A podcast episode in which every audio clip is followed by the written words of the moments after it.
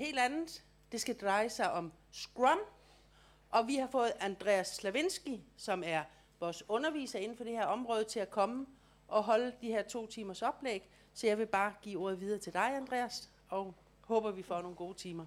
Tak skal du have, Birgit. Godmorgen. Det er jo dejligt at se så mange, der gider at komme og høre om Scrum. Det er jo noget, jeg brænder for, så det er super. Jeg hedder som sagt Andreas Slavinski. I kan nok høre på accenten, at jeg er oppe øh, fra det mørke Nordjylland. Men øh, øh, hvis der skulle være noget, I ikke forstår, så endelig sig til det tror jeg ikke, der kommer til. Og I må meget gerne stille spørgsmål undervejs. Øh, men husk mig lige på, at jeg skal gentage det, for vi har som sagt dem, der sidder og online og følger med. Så for lige de også kan høre jeres spørgsmål, så skal jeg huske at gentage dem. Så det må I også lige øh, øh hjælpe med. Det er faktisk noget, det Scrum det handler om, at vi er sammen som et team om at nå øh, en fælles mål. Så I er en del af mit team, så det var dejligt at I hjælp med det. øh, jeg vil ikke bruge så meget tid på, som sagt, Andreas Sevensky øh, er uddannet civilingeniør op for Aalborg Universitet inden for noget, der hedder global forretningsudvikling og international ledelse. Min gamle chef, han kaldte mig en øh, metroseksuel ingeniør. Han mente ikke, at jeg var en rigtig ingeniør.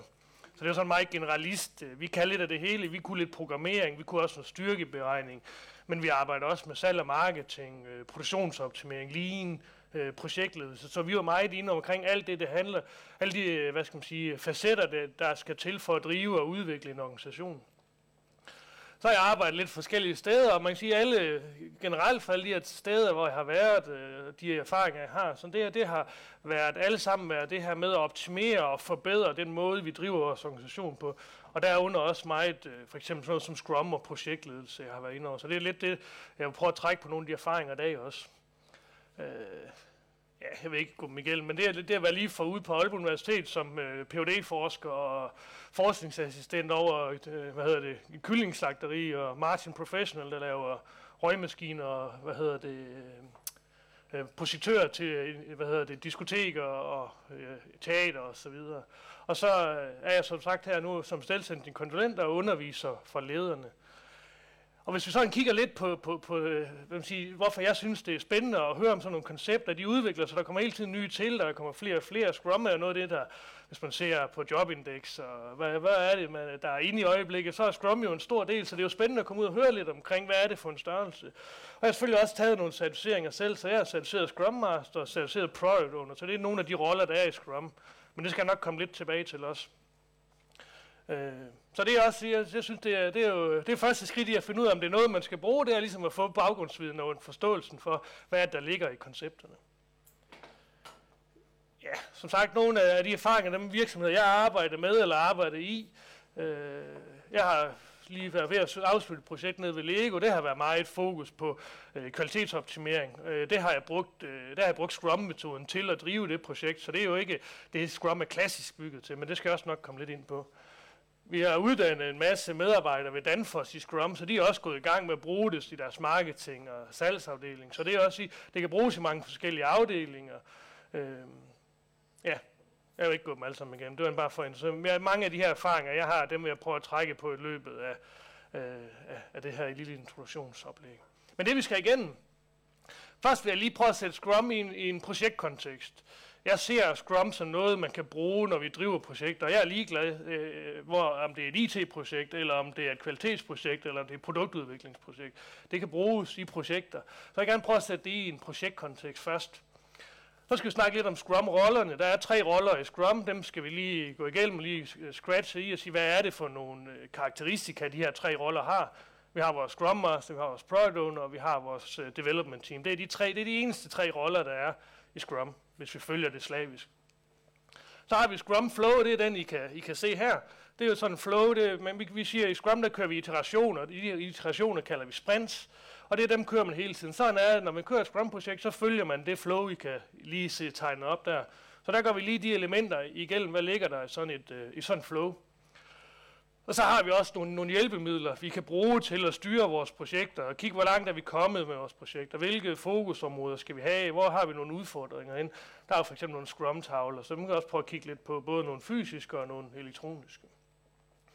Så har vi lidt omkring estimering. Det er ikke, det er ikke sådan officielt af, planning poker, som står der. Det er jo ikke en del af Scrum sådan officielt, men det er noget, der er kommet på. Så det vil sige, i Scrum gør vi meget ud af at, at bruge tid sammen som team på ligesom at få planlagt og estimeret, hvor store er de her opgaver, vi tager ind i vores sprint, altså den, den næste fase, vi skal arbejde i. Så der vil vi lige kigge lidt på, på planning poker som en metode til at arbejde med at estimere opgavestørrelse. Og så det sidste, så det er sådan lidt for egen regning og lidt for undersøgelse, jeg har set rundt omkring, øh, hvad for nogle resultater er det, man kan opnå med Scrum, og, og eventuelt også komme ind på nogle udfordringer. Så selvfølgelig, så er der sikkert også kommet nogle spørgsmål forhåbentlig. Så endelig spørger vi ind til sidst, og I er meget, meget velkommen til at spørge ind undervejs. Godt. Hvis vi lige prøver at starte med den her Scrum i en projektkontekst. Jeg har taget sådan tre modeller med. Jeg siger ligesom, at det er tre yderpunkter, der kendetegner den måde, man øh, planlægger projekter på. Jeg kalder den ene, det er vikingmodellen. Så det er sådan medbringe en præst på, på godt vejr, hjælp fra guderne, og lad så vinden bestemme, hvor vi ender. Øh, så det er jo sådan lidt det, jeg vil kalde et anarkistisk projekt. Der er ikke nogen styring, der er ikke nogen, måske ingen projektleder, vi har ikke styr på vores budgetter, vi ved ikke, hvem der arbejder med hvad, hvor langt vi er kommet, hvilke opgaver, der er sat i gang. Øh, så det er sådan et anarkistisk projekt, som jeg plejer at kalde det. Øh, dem har jeg siddet i nogle af, også i større organisationer, og det der typisk sker, i hvert fald i min optik, øh, ikke, øh, hvis I kender sådan en, den her projekttrækant, hvor vi har noget scope, hvad er det projektet går ud på, vi har nogle ressourcer, I siger til, hvis I ikke kan læse, hvad der står, og så har vi et eller andet kvalitet herinde, vi skal have lavet. Altså det er målet med projektet. Typisk ved sådan nogle projekter her, så fejler vi på en af dem her, ikke? enten når vi ikke er i mål med det, vi skal, eller også når vi ikke til tiden, eller også så gør vi det ikke inden for tidsplanen. Øh, men jeg kunne godt tænke mig at spørge, er der nogen af jer, der tænker, hvor er der situationer, hvor det kunne give mening at køre et projekt sådan der?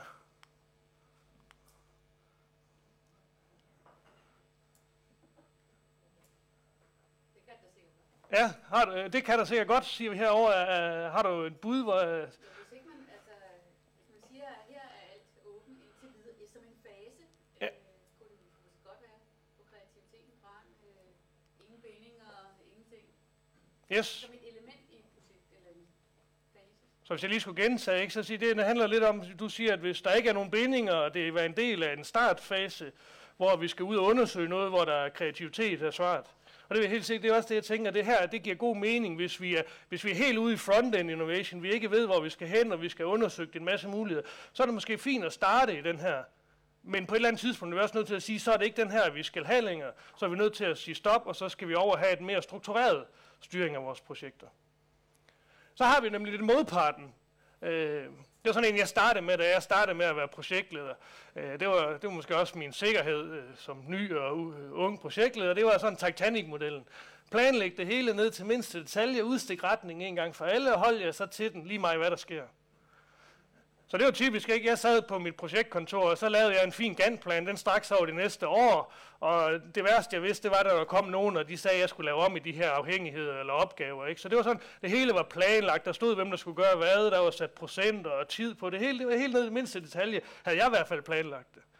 Men hvad er så, der typisk sker? Ikke? Så kommer der et isbjerg, så kommer der en udfordring, så kommer der en forhindring, så kommer der nyt viden i vores projekt, vi bliver klogere, og så er vi nødt til at ændre retning. Hvis vi stadigvæk igen skal ind og, og, og fylde vores trekant ud. Ikke? For i sidste ende er det jo det her, der er det vigtige for vores projekt, at vi leverer det, kunden vil have. Og hvis vi nu finder ud af midtvejs, at de har nogle andre ønsker, nogle andre krav, nogle øh, ting, de vil have med i projektet, så er jeg også nødt til at reagere på det, hvis jeg skal levere, levere kvalitet for dem. Så det er jo sådan, det, det er modparten, ikke? Titanic-modellen i forhold til Viking-modellen. Så øh, har vi så det, og det er jo så det, der gerne skulle lede os frem til Scrum, det jeg kalder Columbus-modellen. Gør som Columbus, bestem jer for et mål for rejsen, bliv så ved med at I tjekke og justere retning løbende for at sikre det endelige mål. Så det er også det, vi gør i, i Scrum. Der sætter vi det op, vi kalder en product vision. Jamen, jeg vil gerne udvikle en pointer, hvis det er det, vi siger, det er det, vi skal udvikle. Så det, den, den laver jeg en tegning af, eller måske en beskrivelse kort. Så det er det, der er målet. Men jeg går ikke ned og planlægger, jamen, hvad er det for noget, et sprog, jeg skal skrive min kode i? Hvad er det for nogle knapper, jeg skal bruge? Hvad plastik skal det være i? Det er jeg slet ikke gået ind i nu. Jeg sætter min product vision op, og så begynder jeg at tage de små bidder undervejs. Det kan være, at jeg skal printe øh, en 3D-model først. Det er det første, jeg gør. Og så tager jeg noget viden. Hvad er det, det giver mig at vide, når jeg sidder med min 3D-model? Nå, jamen, så finder jeg ud af, at knapperne, de var måske ikke så store, eller de var for små, mine fingre var for tykke, jeg skal have nogle større knapper. Jamen, så tilpasser jeg det, så jeg hele tiden løbende prøver at trække noget viden frem, øh, undervejs i mit projekt, og så bliver jeg klogere og klogere undervejs, og så justerer jeg selvfølgelig, fordi igen, som tilbage med projekttrækanden, jeg skal ind og levere noget kvalitet for min kunde. Så det er også det Scrum, det gør. Vi vil gerne løbende og hurtigt præsentere noget viden, som minimum for vores team og vores, øh, hvad skal man sige, vores øh, product owner, det er det, vi kalder forretningsstemme i Scrum, så vi kan få noget input, er det den rigtige vej, og hvis det ikke er den rigtige vej, så kan vi justere. Og det er meget billigere og meget hurtigere at justere i tidligt i projektet, end det er, når vi kommer langt ned af det, hvis vi ligesom Titanic-modellen. Så det er selvfølgelig, nu, nu, nu kan man altid sige, at Columbus han endte jo ikke, hvor han, hvor han skulle. Øh, men jeg tror, det var en god forretning for, for Spanien alligevel. Så det er også at sige, at vi, vi tager den viden, vi får ind, og så er det den, vi agerer ud fra. Ikke hvad vi tror og mener, hvad jeg planlagde for fem måneder siden. Det er ikke det, vi gør i Scrum i hvert fald.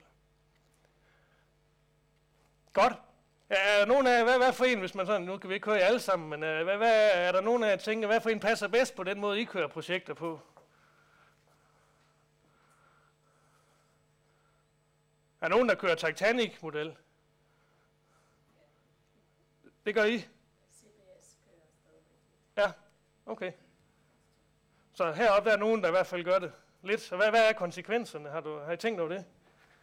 Jeg har ikke fået lov til at sidde ved roret nogensinde og få øje på isbjerg, men jeg har oplevet at stå øh, længere nede i rækkerne og pipe og tænkt, så hør dog efter Ja. Så der, der kan man sige, at svaret er her ikke, at der kommer noget, du har oplevet, at, at der kommer et isbjerg, men organisationen har ikke tilpasset til det. de, de forstår de skib lige at dreje. Ja, okay, fint. Det kan også være for eksempel et IT-projekt, der tager lang tid at lave et nyt system eller et eller andet, og når det så er færdigt, så passer det faktisk ikke til de behov, vi har længere, fordi de har ændret sig i mellemtiden. Ja, så svaret er her til dem, der lytter online, ikke? At, at det kan være store projekter, langvarige projekter, IT-projekter, hvor kravene og ønskerne de ændrer sig under tid, fordi projektet er så stort og langt. Okay. Godt, men man siger, hvis vi skal hen og kigge på Scrum, det er jo, det er jo den her, der, der mest kendetegner og karakteriserer den måde, vi driver projekter på i en Scrum-kontekst. Hvis vi kigger sådan lidt på, hvor er det, vi kan gøre brug af Scrum, hen, hvor giver det mest værdi, vid, øh, øh, gevinst, så plejer jeg at sige, det er der, hvor projekterne de sådan lidt har den der anarkistiske til, de, de store, de komplekse. Øh, vi ved ikke rigtigt, hvor vi skal hen, så det er sådan noget, hvor der for eksempel er rigtig mange øh, forskellige øh, ressourcer, forskellige personer, vi skal involvere. Vi skal have for mange afdelinger, for mange processer. Hvis vi kan sige ja til det, i mit projekt, der sidder der rigtig mange forskellige personer, øh, med forskellige faglige kompetencer, så er det der, jeg kan begynde at tænke, okay, der er måske Scrum, det er måske noget for mig, hvis jeg kan tikke den af. Så er der så sådan noget som kompleksitet i kravene. Jamen, øh, vi er langt fra enige, der er mange forskellige ønsker, og det, det hænger jo også typisk sammen med, at der er mange forskellige afdelinger involveret, så kommer der også typisk mange forskellige ønsker, det kan også være forskellige kunder, øh, vi skal ud og levere noget til, så når kravene de er komplekse, det kan også være den, øh, sværhedsgraden i dem. Og så selvfølgelig også være kompleksitet i teknologien, det, det er nyt sprog, vi skal bruge, det er nye komponenter, vi skal bruge, øh, det er en ny teknologi, vi ikke har prøvet før. Hvis vi kan sige, sige ja til de her tre ting, og sige, at vi har vores komplek, eller projekter, de er komplekse, så giver det mening at begynde at kigge over i den agile øh, værktøjskasse, og dermed også Scrum. Som, jeg ved ikke, øh, I, har I hørt om det agile? Ikke? Det, er det, det er sådan en, en tilgang, øh, jeg har ikke lige nogen visker. Det bliver med hånden. Og på Aalborg Universitet, der jeg, hvor jeg kommer fra, der arbejder man med det, vi kalder øh, world class manufacturing. Og, og der siger man egentlig, der er to elementer i world class manufacturing. Der er, det, der er lean og der er agil. Og, og i lean, der arbejder vi med produktivitet, og vi arbejder med kvalitet. Så det handler lidt om at sige, når vi, når vi tænker lean-verden, jeg kan godt lide lean, jeg, kommer, jeg har arbejdet lean mange år, der, der går det ud på, at vi skal være produktive. Vi skal, de ressourcer, vi har, dem skal vi bruge effektivt. Vi skal fjerne alt det her spild. Og så skal vi selvfølgelig levere det, kunden gerne vil have, det er kvalitetsdelen. Og at når vi snakker den agile verden, så er det lidt to andre parametre, vi kigger på. Så er det hastighed og fleksibilitet.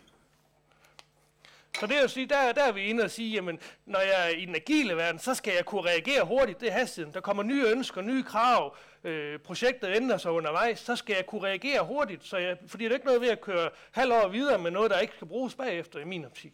Så det skal selvfølgelig have, der skal vi kunne øh, have hastigheden, og samtidig skal være fleksible, ikke kunne tilpasse os, justere undervejs. Øh, så det er det, den agil, det er sådan helt, helt overordnet. Vi kan dykke meget mere ned i agil, men, men det er sådan det overordnede agil, det arbejder med. Og så er det jo, man siger, hvis man kombinerer de her to, så er det, det er i hvert fald den tese, vi kører med på så får man den her world class manufacturing. Så bliver vi, vi øh, hvad skal man sige, verdensklasse, fordi vi har både produktivitet, vi udnytter vores ressourcer, vi har fokus på kunden, men vi er også hurtige, og vi kan justere os undervejs. Tak. Øh, nå, det var lige lidt sidespring, men det var den der agile tilgang, ikke? Øh, men som jeg også siger, hvis man kan sagtens bruge Scrum i de små projekter. Et lille projekt, hvor der ikke er den teknologi, vi har brugt mange gange før, vi kender den til hudløshed. Det er kun en par enkelte afdelinger, enkelte personer, og kravene, dem, dem har vi også styr på. Vi har lavet det mange gange før, øh, så de er ikke ændret sig. Der kan man også sagtens bruge Scrum. Det er bare ikke der, man får den store værdi af det. Lige, altså, der kunne man også have kørt øh, en Titanic-model, måske med stor succes.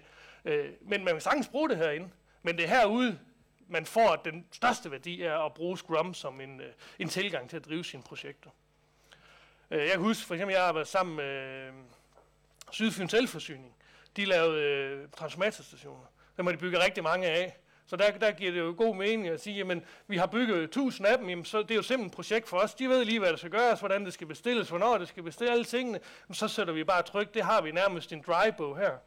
Men de kørte stadig efter Scrum, og de fik, de fik fint projekterne drevet igennem, de fik fin værdi af det. Øh, men de kunne lige så godt have kørt en Titan-model. Så har jeg lavet store projekter ved, ved for eksempel Lego, ikke, hvor jamen, vi vidste ikke, hvad vi ledte efter. Det var forskellige teknologier, vi ikke har prøvet af i deres produktion. Dem skulle vi ud og prøve af.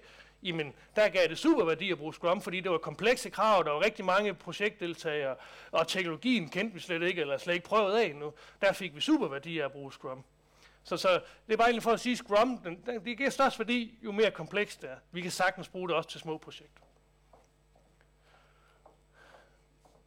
Er, er nogen af jer, der ved, øh, hvad Scrum, hvor Scrum det kommer fra, ordet Scrum? Ja, der bliver svaret rugby, det er helt rigtigt. Det kommer fra ordet scrummage.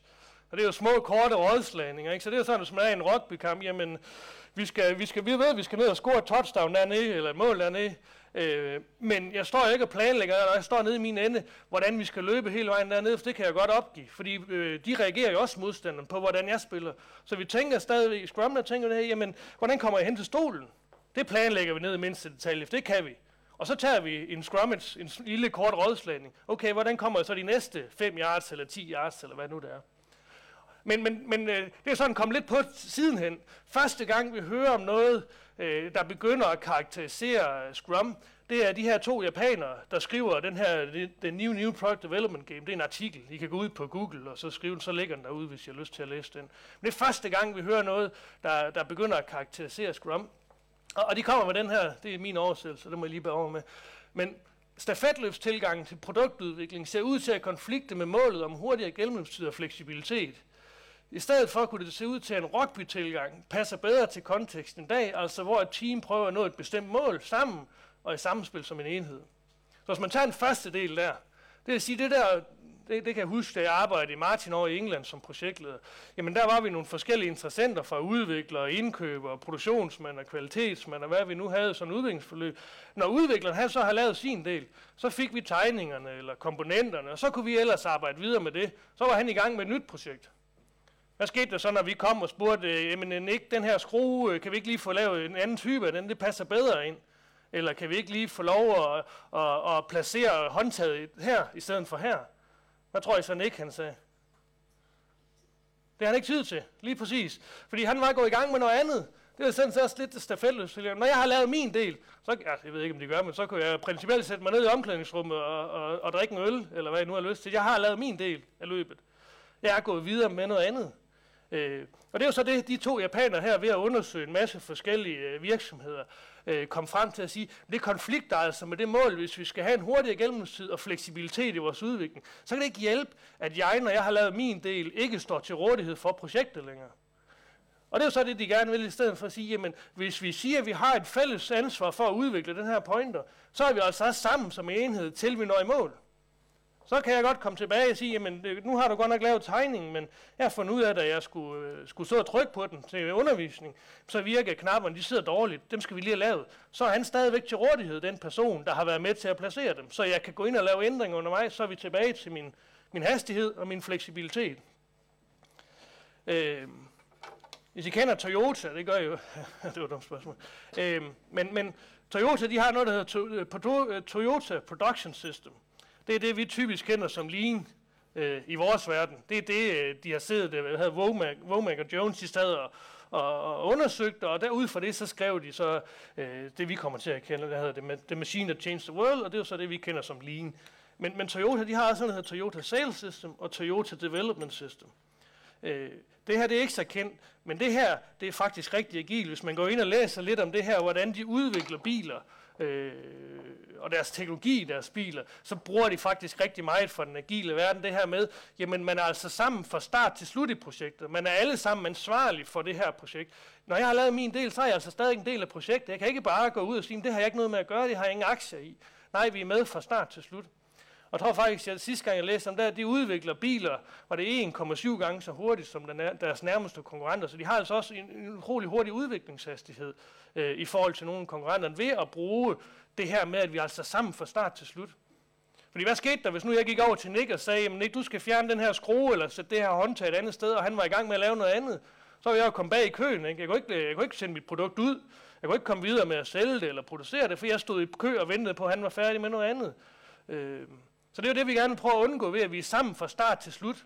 Selvfølgelig kan det godt være, at jeg ikke har lige så mange opgaver, hvis jeg er, er salg- og marketingsperson øh, i starten af projektet, som udvikleren har. Og udvikleren har nok ikke så meget at lave til sidst i projektet, men er, men er altså ansvarlig fra start til slut i et Scrum-projekt. Og det er også det, de så, de her to. Det er der, vi får den hurtige gennemløbstid, det er der, vi får fleksibiliteten i vores projekter. Så det er første gang, vi hører sådan noget, der begynder at karakterisere, hvad Scrum er for en størrelse så, øh, så bliver det selvfølgelig blevet udviklet, videreudviklet. Der, var så, øh, der sad nogle, nogle softwareudviklere, det begyndte sådan at sådan gå lidt over i IT-verdenen. Øh, de sad i en skihytte i USA i 2001. Og så sad de egentlig prøve at beskrive lidt om, sige, hvad, hvad er det, når vi siger Scrum, når vi siger det agile, hvad er det så, det betyder for os? Og de kom så frem med sådan et øh, manifest.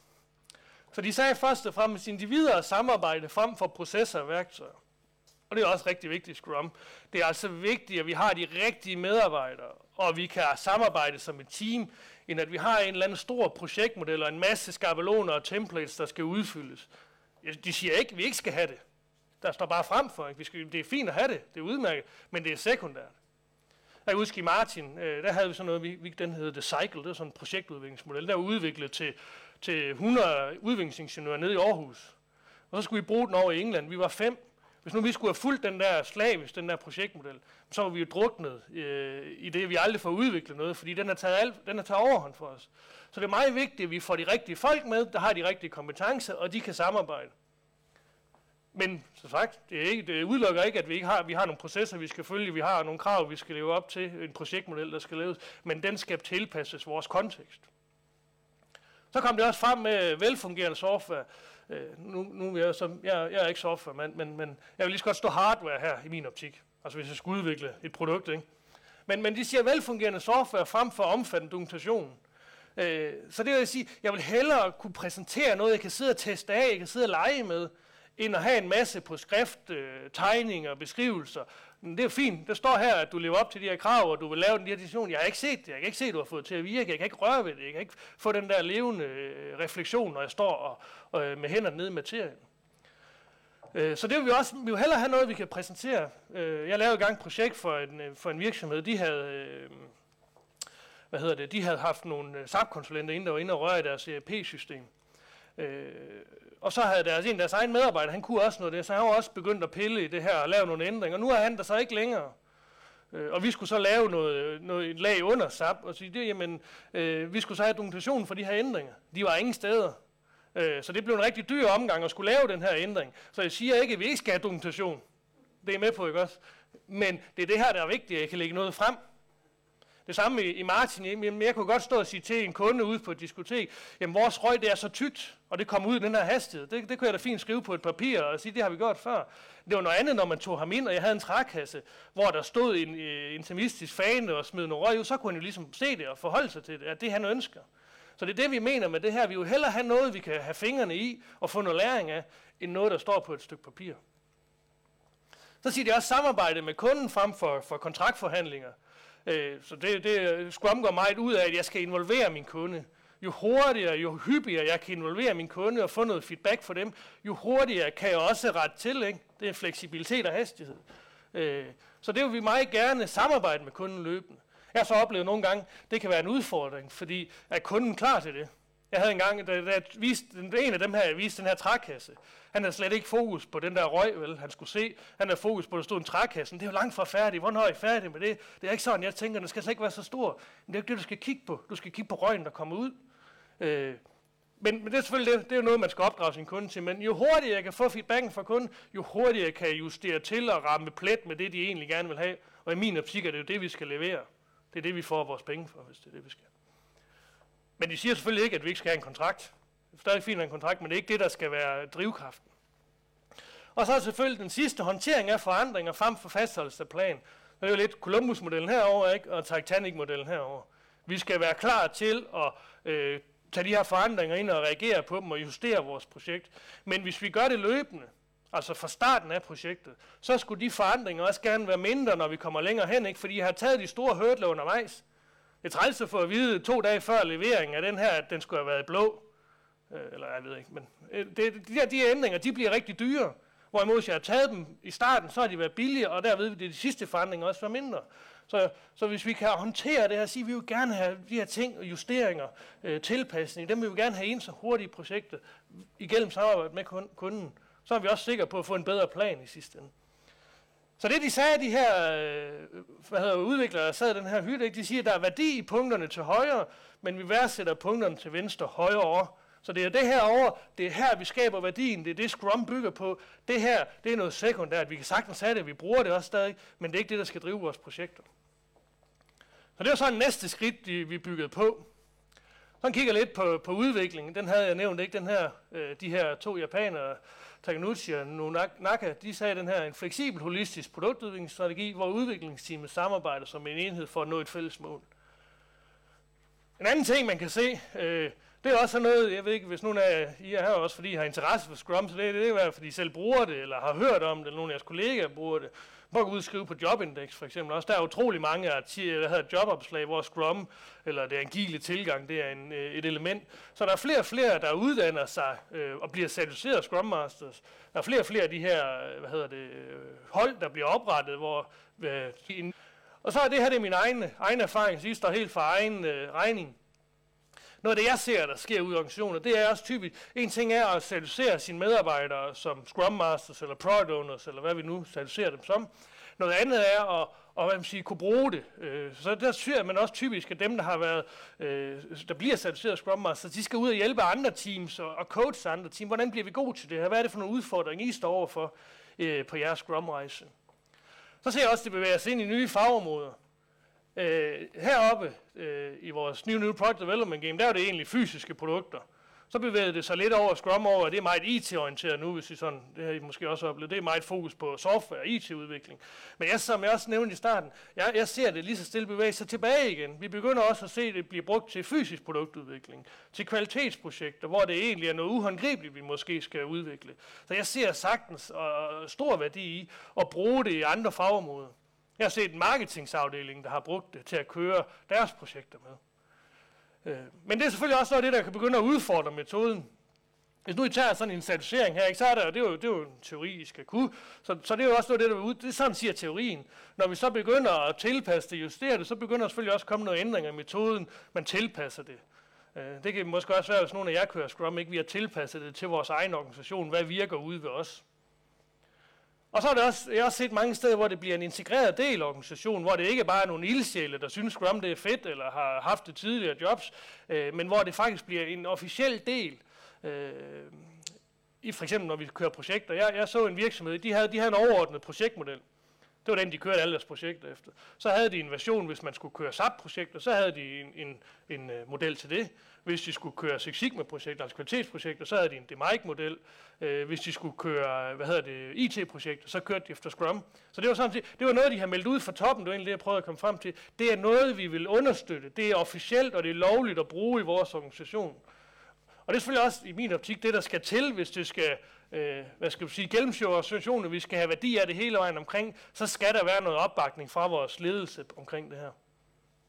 Så det er sådan den rejse, jeg ser det lidt af på øh, i øjeblikket. Husk endelig bare at stille spørgsmål, hvis der er.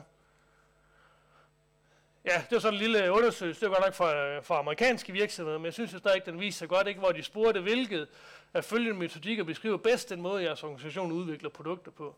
Øh, og der var så nogen, ikke, øh, med, der kører lidt vandfaldsagtigt, lidt øh, kombination af agil, så det er måske den der, ikke, vi har en projektmodel, vi har nogle faser, vi skal igennem, der er nogle forskellige krav til de her faser, forskellige afdelinger, der skal involveres, det er sådan en vandfaldstankegang, men samtidig i de her faser, kan vi jo godt gå ind og arbejde med Scrum, det er også det, når jeg har arbejdet med nogle af de større organisationer, jamen, de har alle sammen en projektmodel, den skal man følge, det er kravene. Men i der faserne i øh, igennem projektmodellen, der kan man sagtens gå ind og udnytte nogle af elementerne for Scrum og få værdi af det.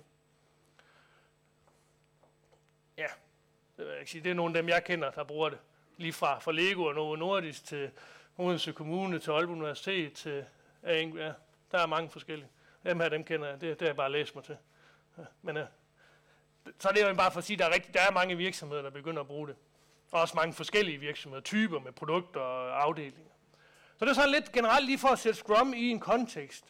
Øh, så det handler lidt om, at vi skal være fleksible, vi skal have hastighed, vi vil gerne udvikle noget hurtigt, men vi skal også kunne justere og tilpasse undervejs, øh, når kunderne øh, eller kravene ændrer sig.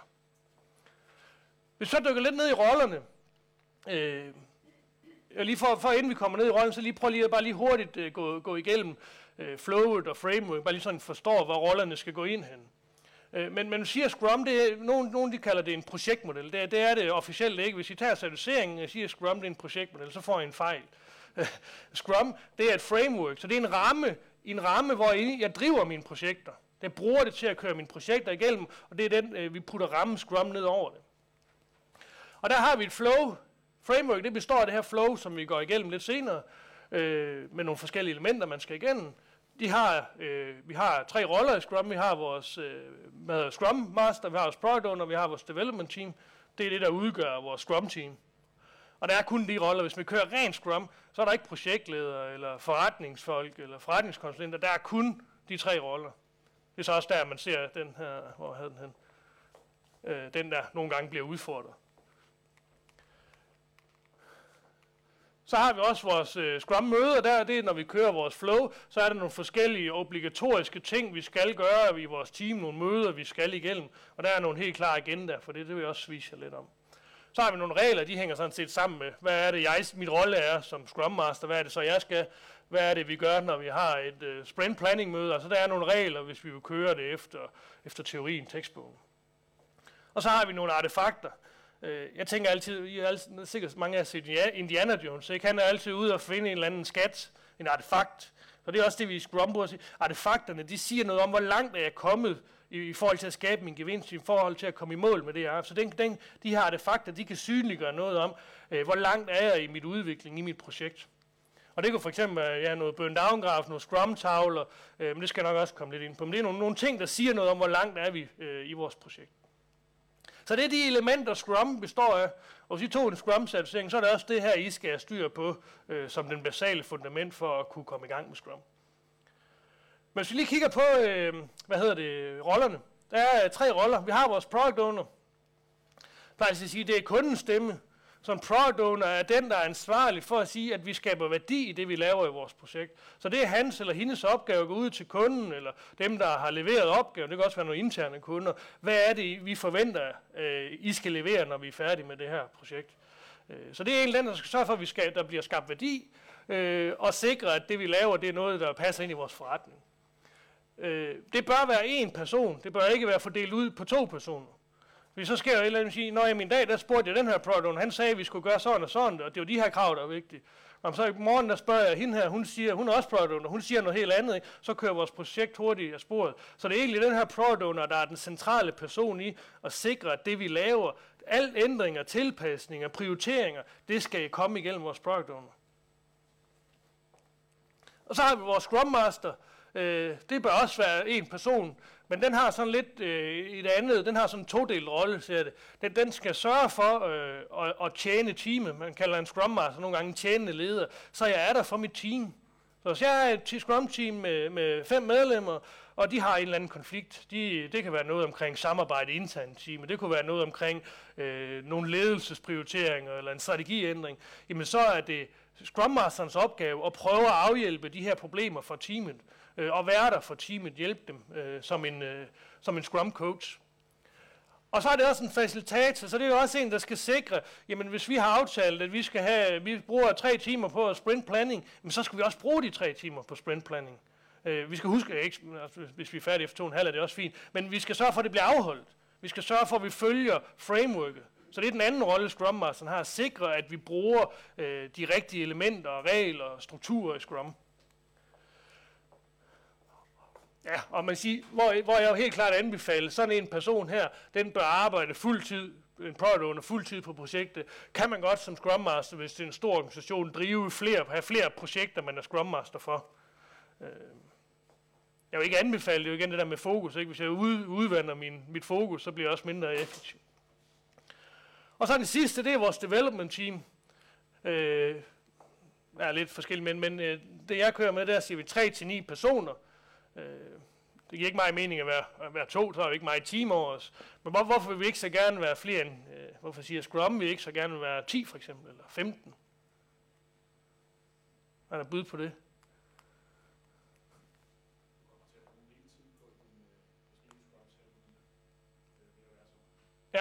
Så svaret er, jeg siger lige til dem, der sidder online, svaret er, øh, jamen vi bruger meget tid, ikke? fordi der er mange personer, der skal involveres, der er mange, der skal lytte til, der skal have et sag i det her projekt, og det vil selvfølgelig også gøre øh, hastigheden og fleksibiliteten mindre. Øh, så det er så derfor, vi prøver at leve efter den her. Øh, der er så nogen, der begynder at kigge sådan lidt på... Øh, man kan godt køre øh, hvad hedder, scale scrum, ikke? så man har et, et uh, scrum team her på de der Altså, sige, otte personer, jamen, så har de måske et underleverandør Scrum Team på syv personer, ikke, som kan begynde at skalere det. Det er sådan noget af det, det, der bliver kigget lidt på, hvordan får vi det tilpasset øh, større organisationer, hvor der er rigtig mange øh, involverede, der skal være med. En anden ting, vi siger, det er, de skal være fuld tid, de her, øh, dem i development teamet. Det, de skal altså ikke, hvis vi kan undgå det, ikke alle organisationer det er med på, at vi kan det, men, men jo bedre, jo mere tid de øh, allokerer og dedikerer til det her projekt, jo mere effektivt bliver det også. Så hvis nu jeg arbejder på tre projekter, mere 30% her, 30 her 30 her, jamen så skifter jeg, skal jeg, der er noget kontekst, jeg skal ind i, når jeg skifter over. Når nu skal jeg til et møde hernede, Nå, det har jeg ikke lige fået lavet. Jeg var i gang med noget andet på et andet projekt. Så min, min fokus den bliver udvandet, hvis jeg driver er på forskellige projekter. Samtidig kan det også være svært, at sige, hvis jeg har ham her øh, to dage om ugen, er han så der de to dage, jeg skal bruge ham? Nej, han er der han på et andet projekt, ikke? så kan jeg ikke bruge den ressource eller få hjælp af ham på det tidspunkt. Så hvis vi vil have hastighed, og hvis vi vil have øh, fleksibilitet, så skal de altså også så vidt muligt kun være på det her projekt øh, og fokuseret på det her projekt. Øh, og så skal de være specialister. Det skal være sådan, i, så vidt muligt i mit team, der har jeg alle de ressourcer, de kompetencer, der skal til, for at jeg kan gennemføre projektet. Og det er selvfølgelig også store projekter, kan det godt blive svært med, så måske der, vi skal ind og skalere det. Men de bør være der i, fordi hver gang jeg skal ud og låne, når nu skal jeg teste et eller andet, eller nu skal jeg lige have booket den her maskine og den her operatør, jamen så kommer jeg over, så ender jeg i en eller anden kø, eller så kommer jeg bag, de vil lave noget andet, de er på andre projekter, andre opgaver, så ryger jeg bag, og derved går det ud over min effektivitet. Så så vidt muligt skal jeg have alle de nødvendige kompetencer i mit team, så jeg ikke skal ud og låne andre steder fra. Så det er det, vi sammen kalder øh, vores Scrum-team. Øh, normalt er det kun, og det er også det igen med effektiviteten, er at have en rolle. Øh, man kan godt have flere roller, for eksempel Product Owner og Scrum Master, de kan godt være en del af dem, der sidder og laver noget. Men igen, så bliver det sådan lidt, er jeg halvtid Scrum Master, er jeg halvtid developer, hvad, hvad er, hvornår er grænsen, hvor, meget, hvor, hvor går den grænse hen? Så det er ikke anbefalesværdigt, men kan har nogen bud på det? Hvorfor skal Product Owner og Scrum Master ikke være den samme person? Altså- ja, der bliver svaret en interessekonflikt, lige præcis. Fordi jamen, Scrum Masteren er der for teamet, og for at hjælpe teamet, og Product Owneren er der for at sikre kunden Øh, voice of the customer i projektet. Så det er jo helt klart en interessekonflikt. Øh, så det er jo det er i hvert fald, øh, hvad, hvad vi siger teorien, der, de to skal ikke være det samme. Jeg har set projekter, hvor de har været det samme, og det har aldrig været særlig godt i min optik. Så det er sådan, det, vi, det, det er de roller, vi har. Selvfølgelig, hvis I, dem kan man dykke meget mere ned i. I har nogle masser af forskellige opgaver og ansvar, de her. Men, men det er lige sådan for at skitsere, det er de her tre roller, der er, når vi kører et, et Scrum-projekt. Og det er dem, der tilsammen udgør rolle, hvad hedder benævnelsen Scrum-team. Jeg har sådan en lille undersøgelsesliste i magasinet. Den, øh, og det er det her med effektivitet, og hvorfor det er vigtigt at være fokuseret. Øh, den her undersøgelse, den kiggede på nogle øh, udviklingsingeniører, og den kiggede på nogle sagsbehandlere. Og så kiggede den på, hvor effektive de kunne være øh, i løbet af en dag. Og nu, nu, nej, nu er det selvfølgelig livestream, så I kan selvfølgelig lade mig at sige, men hvis nu I skulle svare ærligt og sige, I møder klokken 8 og går hjem klokken 4, hvor effektivt tror jeg, hvor, hvis vi skulle sige det i procenter, hvor effektiv er I så?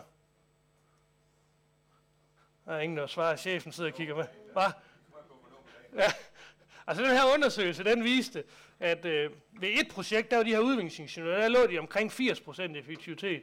Fordi der var en mail, og der var en telefon, der ringede, og de blev afbrudt, og de skulle have noget middagsmad, og de skulle på toilettet. Ikke? Så der, der var en masse ting, der gjorde, at de egentlig leverede den her indsats cirka.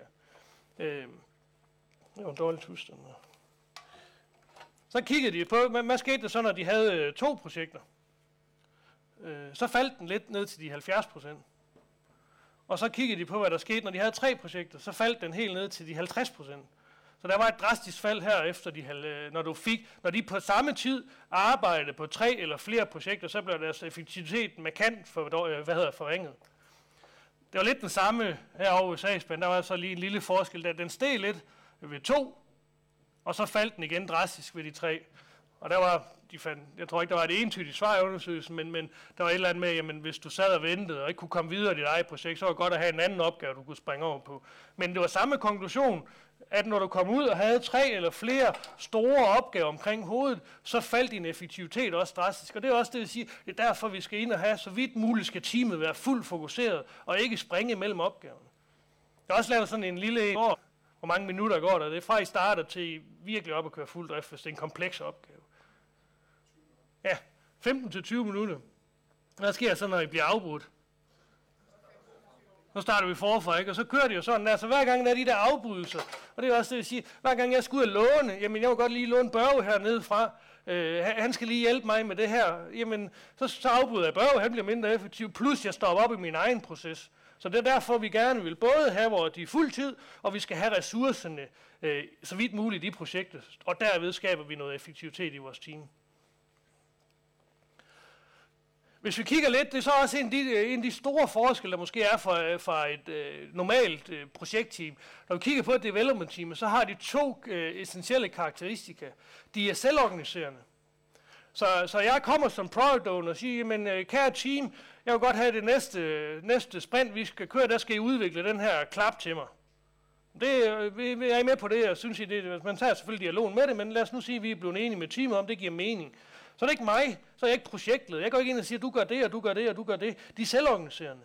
Så det er jo sådan at sige, hvad er det for nogle opgaver, vi skal løse? Det finder de selv ud af teamet. Hvem skal løse dem? Hvornår skal de løses? Det er teamet, der afgør det. Så de er egentlig, jeg sætter rammerne som product owner. Ind i de rammer, der er det teamet selv, der hvad skal man sige, styrer projektet og organiserer sig. Øh, og det er også sådan en, en lille ting, der er Scrum. I, i Scrum-team, der har man ikke nogen rolle. Jeg er ikke, jeg er ikke, øh, jeg er ikke øh, kvalitetsingeniør, du er ikke øh, softwareprogrammør, du er ikke tester. Øh, nej, vi er alle sammen, øh, vi er en del af development-teamet, og vi hedder developers. Det er også igen der med for at skabe fælles ansvar. Jeg kan ikke bare sige, at jeg kun har ansvar for det her, så må I klare resten, så er jeg ligeglad med det. Det er igen for at skabe en enhed i vores team. Og så er det også tørringstorisk, og det var det, jeg sagde med, at de skal have alle de nødvendige ressourcer og kompetencer til at udføre opgaven, uden vi skal have hjælp udefra. Så de er selvorganiserende, selvledende, og de skal være tværorganisatoriske, de her teams, vi kører med. Øh, og det igen, så skaber vi fleksibilitet, altså vi, har, vi kan hurtigt reagere og justere, vi har kreativiteten, for nu bliver det ikke sådan noget, hvad hedder sådan noget, øh, group thinking, vi, vi har nogle forskellige ressourcer med forskellige tilgange til det, og derved skulle vi selvfølgelig også gerne blive produktive, for vi, vi, får, vi har ressourcerne in-house, vi skal ikke ud og låne dem. Og det er jo lidt det, der ligger i det agile med hastighed og fleksibilitet. Så det er det, vi prøver at skabe med teamet. Jeg vil så personligt sige, det er i hvert fald en af de ting, man skal være klar over, hvis man gør det her. Øh, og man kommer fra en stor, øh, tung projektorganisation, hvor man har haft en klassisk projektleder. Den der transformationsfase til teamet er moden nok til, selv at være selvstyrende, selvorganiserende. Det, det kan godt være en rejse, så det kan være, at man skal have en eller anden øh, blød overgang der for at sikre det. Ja, så det var så lidt om rollerne. Vi kører lige i kvarter til, så holder vi lige en lille, lille pause. Er der nogen spørgsmål til rollerne? Yes? Der bliver spurgt, om product owner kan være en uden for organisationen. Yes, det, det, det kan det i min optik godt. Øh, du kunne sagtens, det var nu har jeg lige godt nok slet ikke, men det her det kunne sagtens være en, en kunde, og så har de en product owner et scrum team, og så skal vi lave noget for dem, eller en, en underleverandør skal lave for dem, jamen så har de deres eget scrum team. Øh, men der, bare, bare det, der er vigtigt, der er en, et eller andet sted i, i skaleringen, der har det overordnede ansvar. Det er den product owner, der ejer projektet. Det må ikke være sådan, at der er forskellige dele. Jeg ejer lidt af det, du ejer lidt af det. det er en, I sidste ende skal der være en, der er ansvarlig. Var, var det svar nok? Yes. Godt. Andre spørgsmål, så byder jeg. Jeg sidder og ved ikke, jeg har ikke gennemtænkt spørgsmål, men jeg sidder og tumler lidt med det her med, at vi snakker om, at Scrum kommer fra rugby.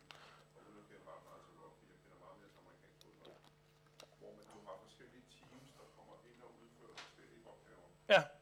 Og, og faktisk en gang imellem kan være meget selvmotiverende, hvis angriberne performer dårligt. Så går angriber eller forsvarerne ind og siger, nu skal vi fandme give den en skalning. Ja. Har du arbejdet med projekter, hvor man egentlig skifter teamet ud undervejs? Spørgsmål nu, jeg gentager, jeg, ja, spørgsmålet det gik på, om, om øh, hvad der sker, om vi kan skifte teamet ud undervejs i en kamp eller i et projekt, og hvad der så sker. Scrum siger, det må du gerne, men du skal så nok også acceptere, at der kommer et eller andet dyk i performance. Fordi nu, nu skifter vi tre mand ud af de her øh, ni, vi har arbejdet sammen med, og de har egentlig fået en god øh, skal man sige, synergi op at køre i deres projekt, og så kommer der tre nye ind. Så skal det lige ind i rytmen og ind i jargonen, hvordan arbejder vi processerne. Så, så, så det er okay Scrum at skifte ud undervejs. Øh, vi skal bare acceptere, at der kan komme et dyk i performance. Man skifter aldrig ud under et sprint, jeg kommer lidt tilbage til et sprint, men det er de her iterationer, vi kører i. Øh, de er maks fire uger, så, men dem, dem skifter du aldrig ud i. Så det kan man godt. Man må bare acceptere, at det kan gøre noget ved teamets øh, hvad skal man sige, øh, effektivitet og sammenhold. Godt. Lad os prøve at dykke lidt ned i flowet. Det er jo, det er jo sådan set hjertet i Scrum. Det er det, er det her, I ser her. Det er det, vi, vi kalder Scrum flowet. Øh, vi vil lige prøve at gå det lidt igennem, men, men inden, så lige prøve at, at hvad, sige, hvad er det, øh, sådan helt, øh, den, den, den basale ting, øh, Scrum bygger på, det er det, vi kalder empirisk proceskontrol. Den ser jeg lige om lidt, men det er nemlig ikke den statiske proceskontrol. Det er sådan mig, nu kommer jeg fra en produktionsverden, så det var sådan typisk, når vi kontrollerer noget, ikke? så der var et eller andet ønske, vi skulle udvikle en røgmaskine, og så gjorde vi det. Øh, og så satte man den sidste ende, så var den udviklet, samlet og testet, og så så man, om kunden ville købe det. Øh, så det var sådan typisk herhen, vores kvalitetskontrol var. Det var her, vi tjekkede, om det var okay med vores kunde. Ikke undervejs i processerne. Øh, så det er typisk sådan, at jeg siger, at jeg laver noget, øh, og så kan jeg gå videre, når jeg har lavet min del i processen, så er der nogle andre, der arbejder videre også. Så jeg får ikke den der dialog og interaktion mellem ledene, øh, mellem de enkelte processer. Så det er ikke det, vi vil i Scrum. Der er jo mig med den her empiriske proceskontrol, som jeg, jeg sagde. Der er det egentlig at sige, at kunden har et eller andet ønske, et problem, noget de vil have løst. Jamen så kommer de med deres første bud på det. Hvad er det, du? Jeg vil gerne have en pointer. Jamen så kan det være det første, jeg går hjem og laver, det er, at jeg har en 3D-printer, eller jeg kan sidde og har en tegner, der lige kan tegne det op i en CAD-tegning eller et eller andet. Så kan jeg tage den med ud til kunden. Var, var det det her, du tænkte? Var det, vi så havde snakket om sidst? Det giver mig mere værdi, end at jeg kommer om tre måneder, så lægger jeg en firkantet pointer på og siger, det var ikke det, jeg vil have. Så jeg vil hellere løbende prøve at sige, okay, hvad er det for nogle ting, der ligger lige for, eller der kunden har fokus på. Prøve at lave et eksperiment, en prototype, en mock-up, øh, øh, hvad det nu kan være, en, en håndtegning på det, og så præsentere jeg det og sige, var det det, du ville have? Nej, jeg har godt, jeg har godt haft, den var mere, det var større, det var dobbelt så stor. Nå, men fint, så tager jeg det med tilbage. Så er det en ny del af mit projekt, og så skal jeg selvfølgelig indarbejde det. Så det er hele tiden det, vi vil gøre i de her cykluser. Dem af jer, der, der kender til øh, lignende, også, altså, der har vi også sådan nogle øh, PDCA-cykluser. Der er nogen af jer, der kender sådan PDCA. Det står for Plan, Do, Check og Act. Plan, Do, Check, Act. Så det er sådan en typisk måde, jamen, hvis jeg har en problem, så sætter jeg mig ned og siger, okay, jeg laver en plan på det. Hvad er det, jeg skal løse? Har jeg nogle idéer til løsninger? hvem skal involveres? Det er det, jeg gør min plan. Så går jeg ud og udfører den. Det er dueren. Så går jeg ud og prøver det af. Gør det. Og så kan jeg gå ud og spørge mine medarbejdere, virkede det, virkede det ikke? Jeg kan kigge, måske hvis jeg har nogle kopier eller et eller andet, der viser, at vores produktivitet er gået op, eller har vi lavet en forbedring af salget sten, hvad det nu kan være. Jeg kan tjekke det. Hvis det så har virket, jamen, så er det jo den nye måde at gøre det på. Det er ikke del. Nu laver vi det til vores nye standard. Hvis det ikke har virket, jamen, så kører vi en tur til i vores PDSA. Og det er det, vi også gør i Scrum. Der kører vi de her små iterationer, hvor vi stopper op undervejs tilbage til rugby-tankegang. Jeg stopper op undervejs og får noget input. Er, det, er jeg på den rigtige vej, eller skal jeg have justeret? Jeg vil meget hellere have de her input så hurtigt som muligt, så jeg kan justere og komme rigtigt i mål.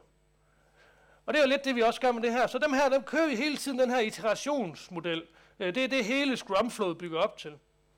Og Scrum, der kalder vi det en sprint. Øh, så sådan, i, sådan en her, sådan en, en cyklus her, ikke, den, den vil maks være fire uger i Scrum. Så, sige. så jeg skal egentlig sige, sæt mig ned med mit team, og så sige, hvad er det vigtigste, vi skal i gang med de næste fire uger i vores projekt? Og det er jo til at have med at gøre, det er sådan relativt øh, øh, hvad hedder det, begrænset. Ikke? Vi skal ikke sidde og planlægge noget ud, tre måneder ud øh, i fremtiden, hvor tingene kan ændre sig. Nej, vi skal sidde og sige, de næste fire måneder, eller fire uger, hvad skal jeg gøre for at komme hen mod det her mål, der er en pointer, hvis det er det, vi udvikler. Så det der, og så kører vi de her hele tiden. Når vi har gennemført de her fire uger, jamen så får vi en vurdering. Er vi på rette vej, eller skal vi justere? Justere ind, og så kører vi en ny sprint. Så det er hele tiden sådan, det er det, der, der er hjertet i Scrum, motoren i Scrum, det er det her empiriske proceskontrol.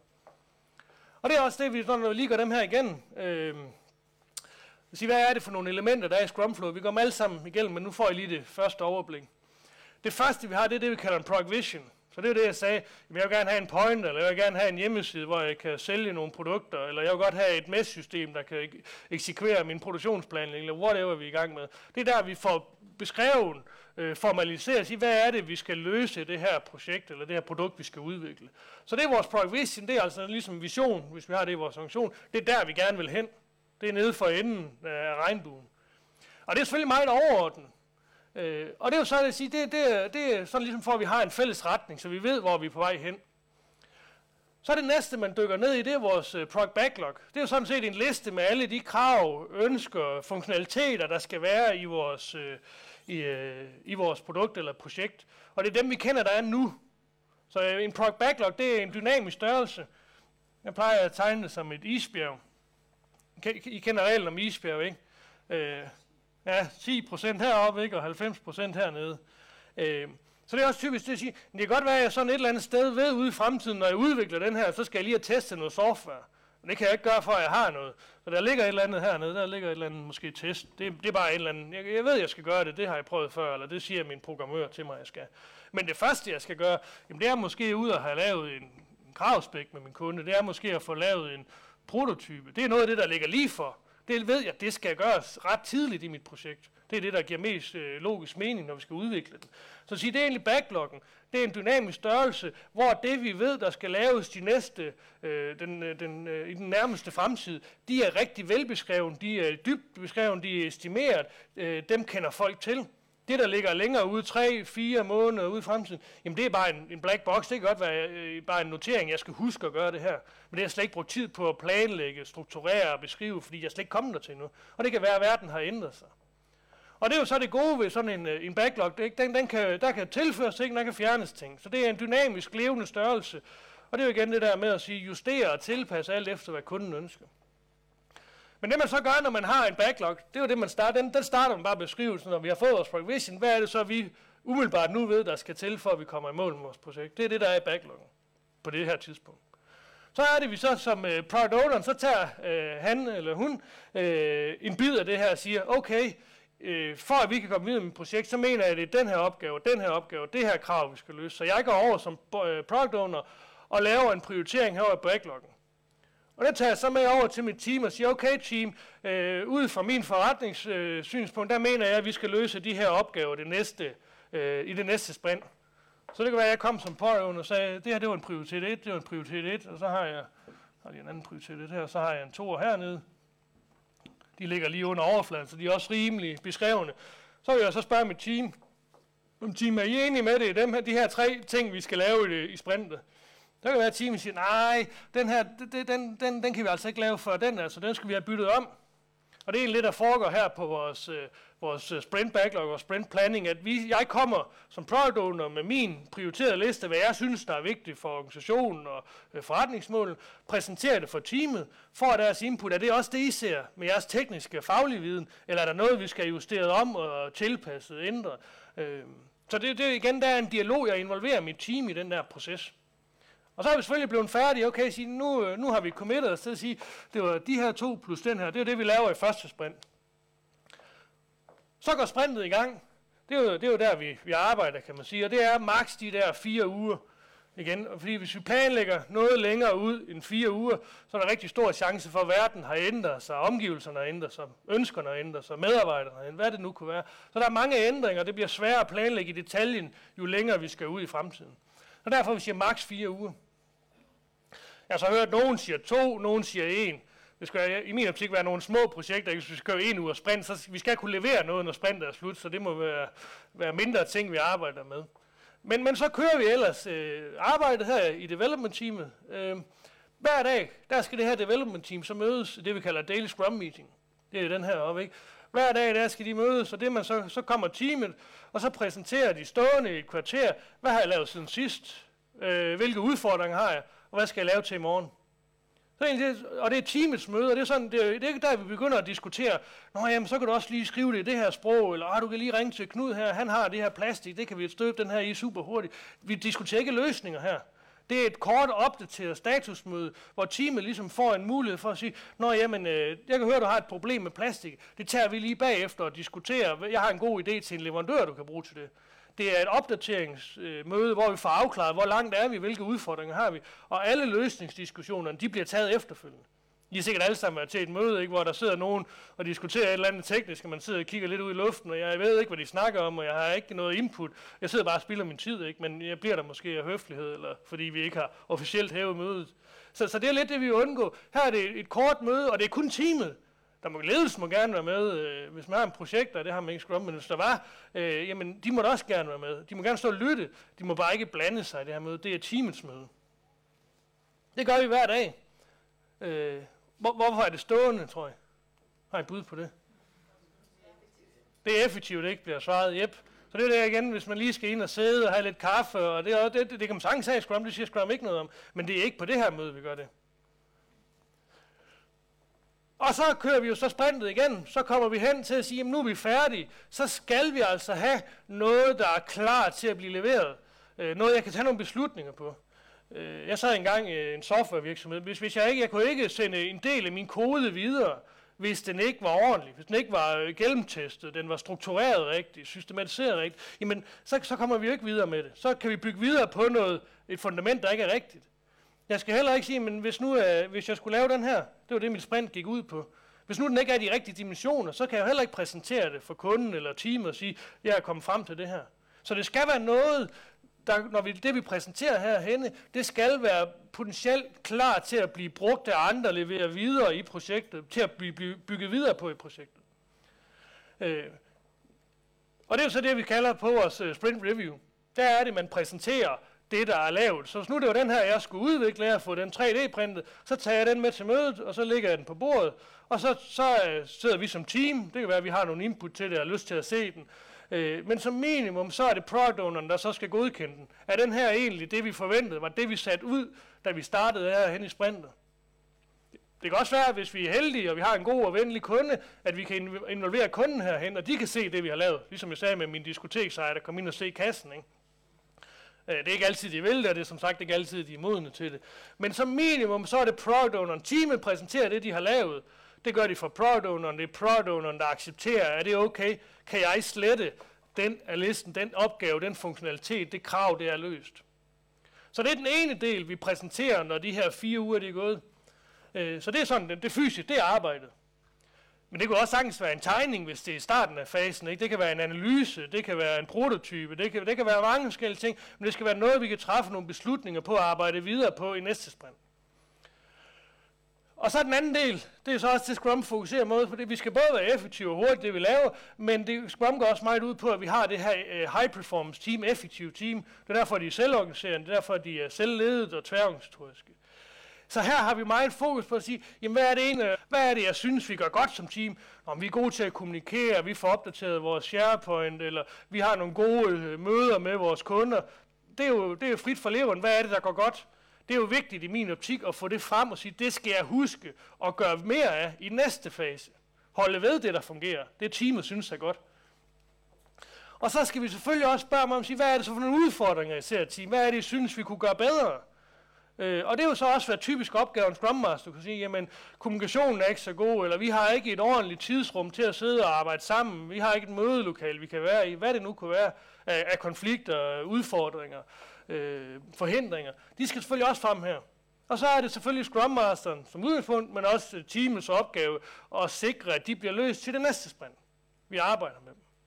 Og det er også, jeg, jeg kan huske, at jeg sad engang som ude ved en virksomhed, hvor jeg var hyret ind til et projekt. Øh, det var så også lidt sådan, hvad hedder sådan noget, øh, øh af egen, for egen øh, interesse skyld. Men jeg var meget, meget mere interesseret i at få at vide her efter fire uger, at jeg var en idiot, og ikke kunne finde ud af at snakke ordentligt til mine kollegaer, eller hvad nu det var. Det var meget bedre for mig at få det at vide her, end når projektet er slut, fordi så er jeg aldrig blevet hyret igen, vel? Og det er det samme, som, som hvis vi sidder og driver et projekt. Det er jo, jo hurtigere jeg kan få at vide, det er måske ikke altid lige rart og få at vide, hvad det er, der ikke fungerer i teamet. Men jo hurtigere vi kan tage hånd om det, få løst konflikten, jo mindre er konflikten også, jo hurtigere kommer vi tilbage og bliver effektive. Og det er i hvert fald typisk sådan noget, jeg ser. Vi evaluerer meget gerne at det arbejde, vi har lavet. Vi glemmer nogle gange at evaluere processen, hvordan arbejder vi sammen. Og det er lige så relevant, hvis vi skal have et effektivt øh, team, der kan levere nogle hurtige resultater. Og så er vi egentlig færdige. Så er det fire uger gået. Når vi holder et sprint retroperspektiv, så er sprintet slut. Så er vi klar til at starte over ved backloggen igen. Hvad sker der med de input, jeg får herovre, tror jeg? Nu præsenterede den her for kunden, og han sagde, at den skulle være blå. Og teamet sagde, at vi skulle være bedre til at holde nogle øh, koordinerende møder. Hvad gør jeg med dem, når vi står herovre? Yes, lige præcis. Tilretter den næste sprint, bliver der sagt. Så tager jeg resultaterne med over, og så er de jo lige pludselig over backloggen. Der kan godt ligge herover, der kan godt ligge for eksempel en udfordring om, kommunikationen fungerer ikke. Det er noget, vi skal løse på den, den måde. Det kan sagtens ligge herover, så det behøves ikke kun være øh, funktionaliteter og krav til produktet eller projektet. Det kan også være nogle procesting. Og det er derfor, jeg siger, at det er en dynamisk størrelse. Fordi der kan jo sagtens være, at når vi har holdt et, et sprint review, så er der kommet en ny opgave til. Og der er en, der er blevet fjernet, den skulle vi ikke lave alligevel. Og det kan være, at der er kommet noget, hvordan vi arbejder sammen som team, der er blevet tilføjet. Så det er derfor, det er en dynamisk størrelse. Det er jo derfor, det er godt som isbjerg. Det, det, om sommeren, der forsvinder det lidt, og om vinteren, der bliver det tilført noget. Det er det samme, der sker øh, i et sprint. Der kan tilføres noget til backlog, der kan fjernes noget fra backlog. Og det er det også med Columbus-modellen. Vi justerer, vi retter til, tilpasser, når vi bliver klogere. Og det er også derfor, vi får altså noget, noget, noget, vi får noget viden her, vi kan træffe nogle beslutninger på, i stedet for bare at køre ud af. Og så må jeg håbe på, at jeg rammer rigtigt den værdi, kunden vil have, når jeg kommer ind i mål. Nej, det vil jeg meget hellere have vide fra start af, at jeg er på, på vej ud af en, af en afstikker, en forkert retning. Øh. Så det er sådan lidt overordnet flow, så tror jeg lige, vi, vi tager øh, 10 minutter, og så kan vi dykke ned i dem her, øh, den sidste time, de enkelte elementer lidt mere i detaljen. Godt, er vi klar igen? Nu prøver vi lige at dykke ned i dem her. Jeg har fået at vide, at jeg skal stoppe øh, kort over, hvis vi også lige skal have lidt spørgsmål. Så, så vi har også snakket om emnet, men, øh, men ellers så prøver vi lige hurtigt lige at gå, gå de her elementer igennem, og så kommer vi lige også over til den der estimering til sidst. Øh, men som sagt ikke med, med backloggen, det var det her isbjerg, øh, hvor vi har alle krav til, øh, til vores øh, projekt, eller vores produkt, vi skal udvikle. Og som jeg også sagde, det, det kan altså også godt være problemer, der skal løses. Noget, der er kommet i processen, der kommer over for vores retrospektiv. Sige, men der er et eller andet kommunikationsmæssigt eller samarbejdsmæssigt, vi skal have. Det kan altså også komme over i vores backlog. Så det er, den er aldrig færdig, den udvikler sig over tid, og selvfølgelig skulle den gerne blive færdig, når vi kommer hen mod, mod målet, og kommer tættere på øh, at levere det, vi skal. Men øh, indtil da, der er det en dynamisk størrelse, der skal tilføres, fjernes ting.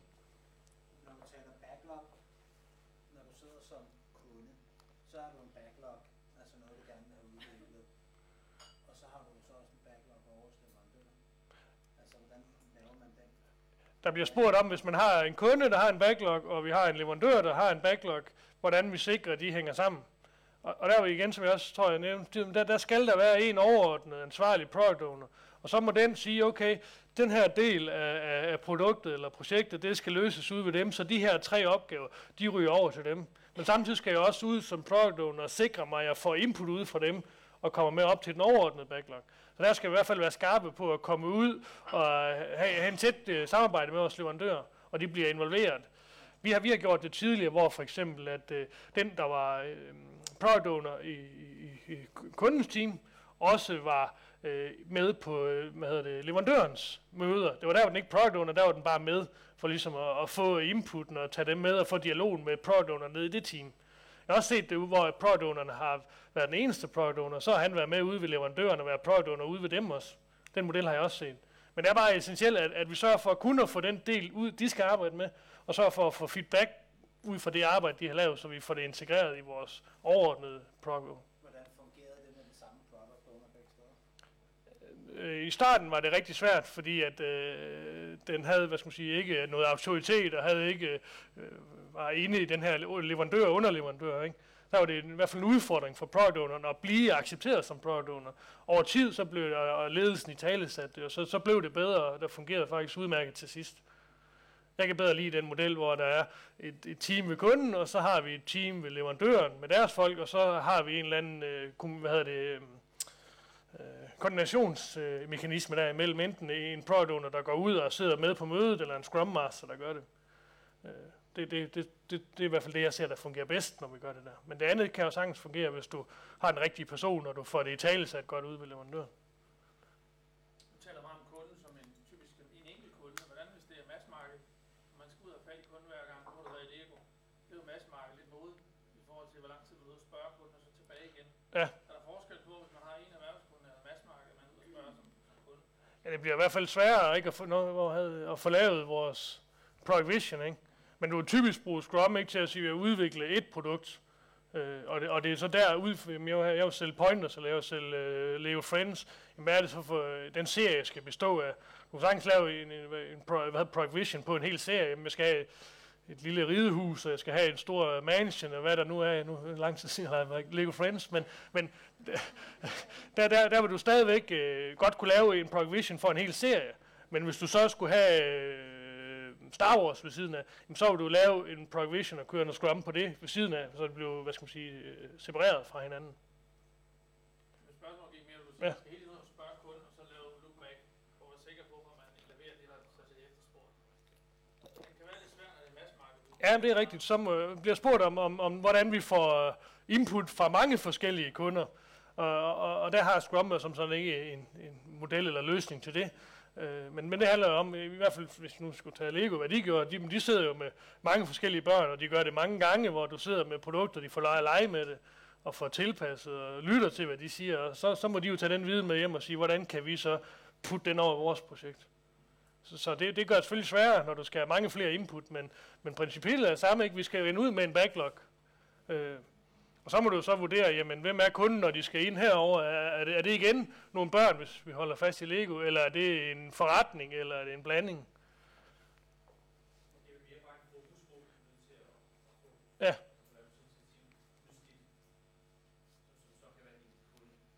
Yes, så det bliver sagt en fokusgruppe, ikke? Det vil sige, jamen, er det børn eller bedsteforældre, eller er det tre forskellige øh, dele af markedet, vi skal have repræsentanter til at sidde for? Ja, øh, når, vi, når vi laver sådan en, øh, en backlog, så beskriver vi dem typisk det, vi kalder user stories. Så det er jo sådan en beskrivelse, jamen som en bruger skal jeg kunne opdatere min hjemmeside, eller som en bruger skal jeg kunne betale her, eller som en bruger skal jeg kunne, kunne få en pr- rød prik frem. Hov, nu, det var ikke det, jeg skulle. Øh, det var ikke det, der var meningen, men ja, altså så kommer der en eller anden beskrivelse af at sige, hvis jeg var en bruger til det her, hvad er det så, jeg skulle kunne, når vi har løst den her user story? Så det vil være, det vil være en af de her beskrivelser på mit isbjerg. Det er en user story. Den siger noget om, hvad er det, brugeren skal kunne få ud af det, når vi er færdige. Den skal, jo, jo højere op vi kommer, det var nu, se, jeg tegne mit isbjerg igen. Jo højere op vi kommer, jo mere beskreven skal de her user stories være. Dem her nede, dem bruger vi ikke meget tid på at estimere og beskrive.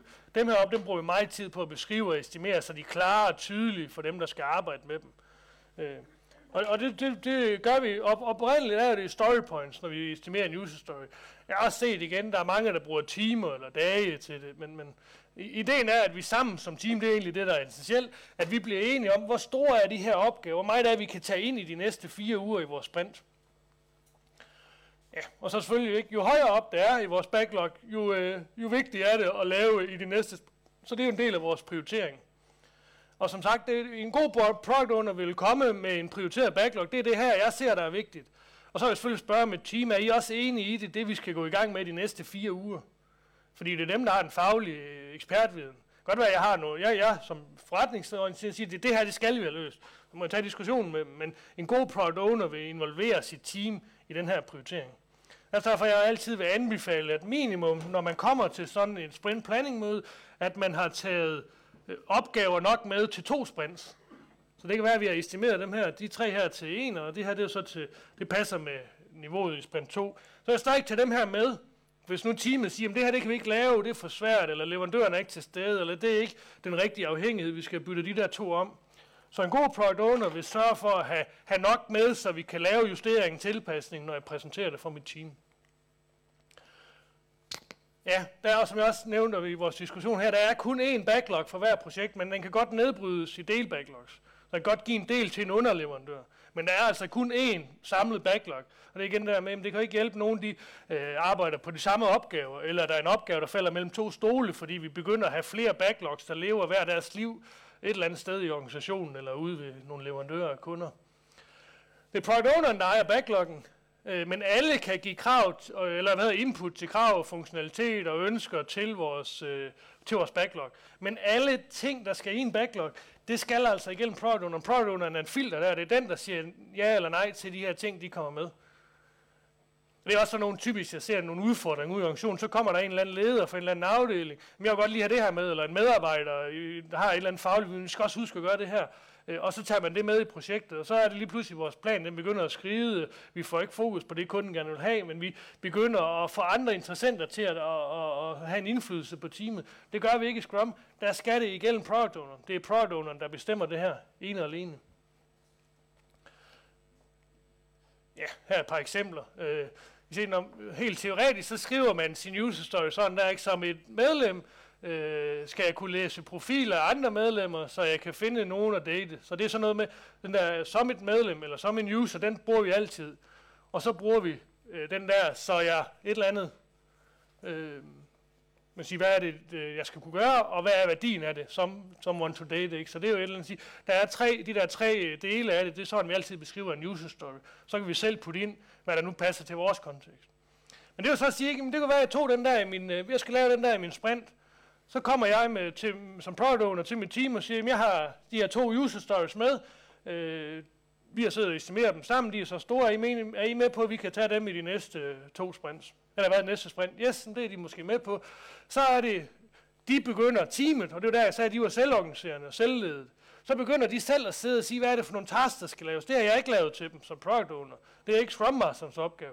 Det er teamet selv at sige, hvis vi skal løse den der user story, hvad er det så for nogle opgaver, der skal løses? Det skal de blive enige om, og de få, hvad skal man sige, beskrevet. Og så kan vi jo begynde at estimere, hvor store er de opgaver. Det kan man også gøre i storypoints, det kan man også gøre i timer. Øh, officielt, der var det user stories i storypoints, jeg skal nok komme tilbage til storypoints, og så var det øh, task, de var i dage eller timer. Men jeg, igen, der er forskellige hvad skal man sige, retninger inden for det nu. I kan I gå ud i Google, så skrive en product backlog, så kan I se utrolig mange forskellige eksempler på det her.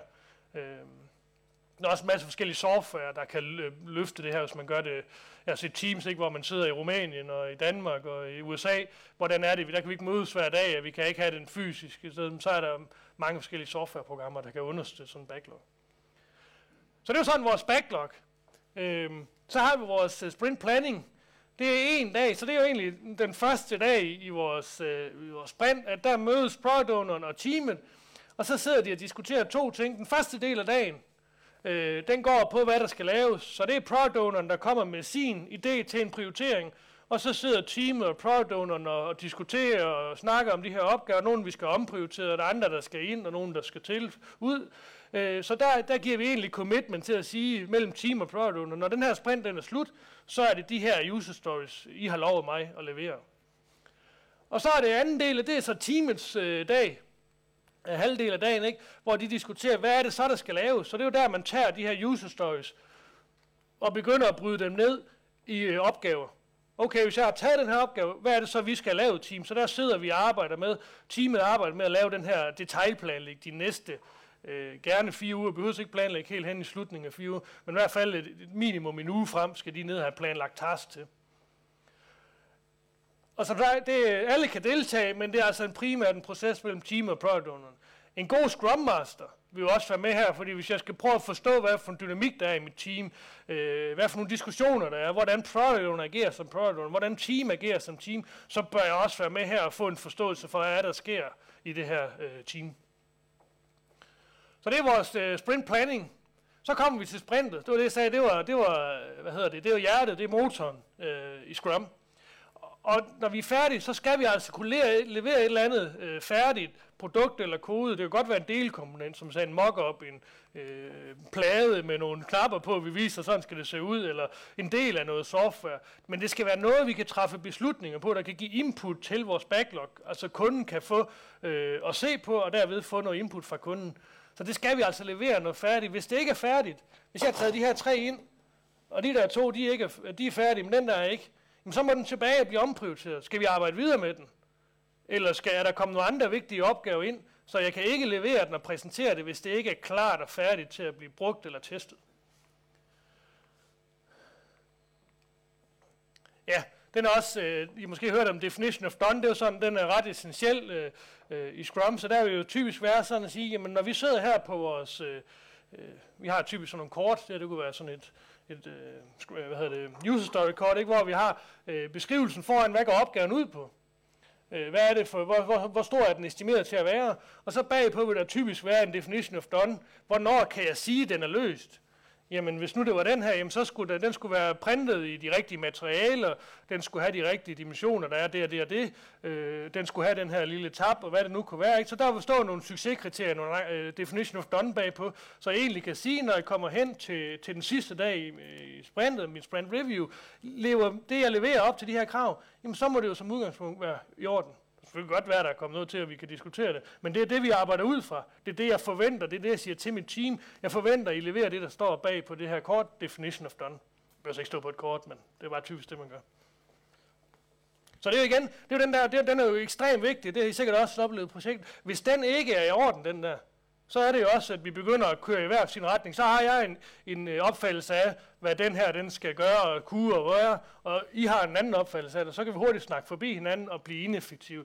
Så det er, det er, jo, det er jo egentlig øh, fundamentet for et godt sprint, det er, at vi er gode og skarpe på vores definition of done, så vi får forventningsafstemt mellem team og product owner. Max fire uger.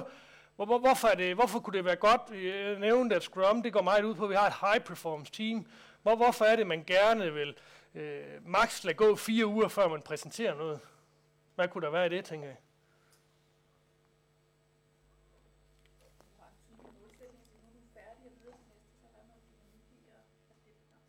Der bliver sagt, at der er en tydelig målsætning, der er noget dynamik, og vi begrænser os.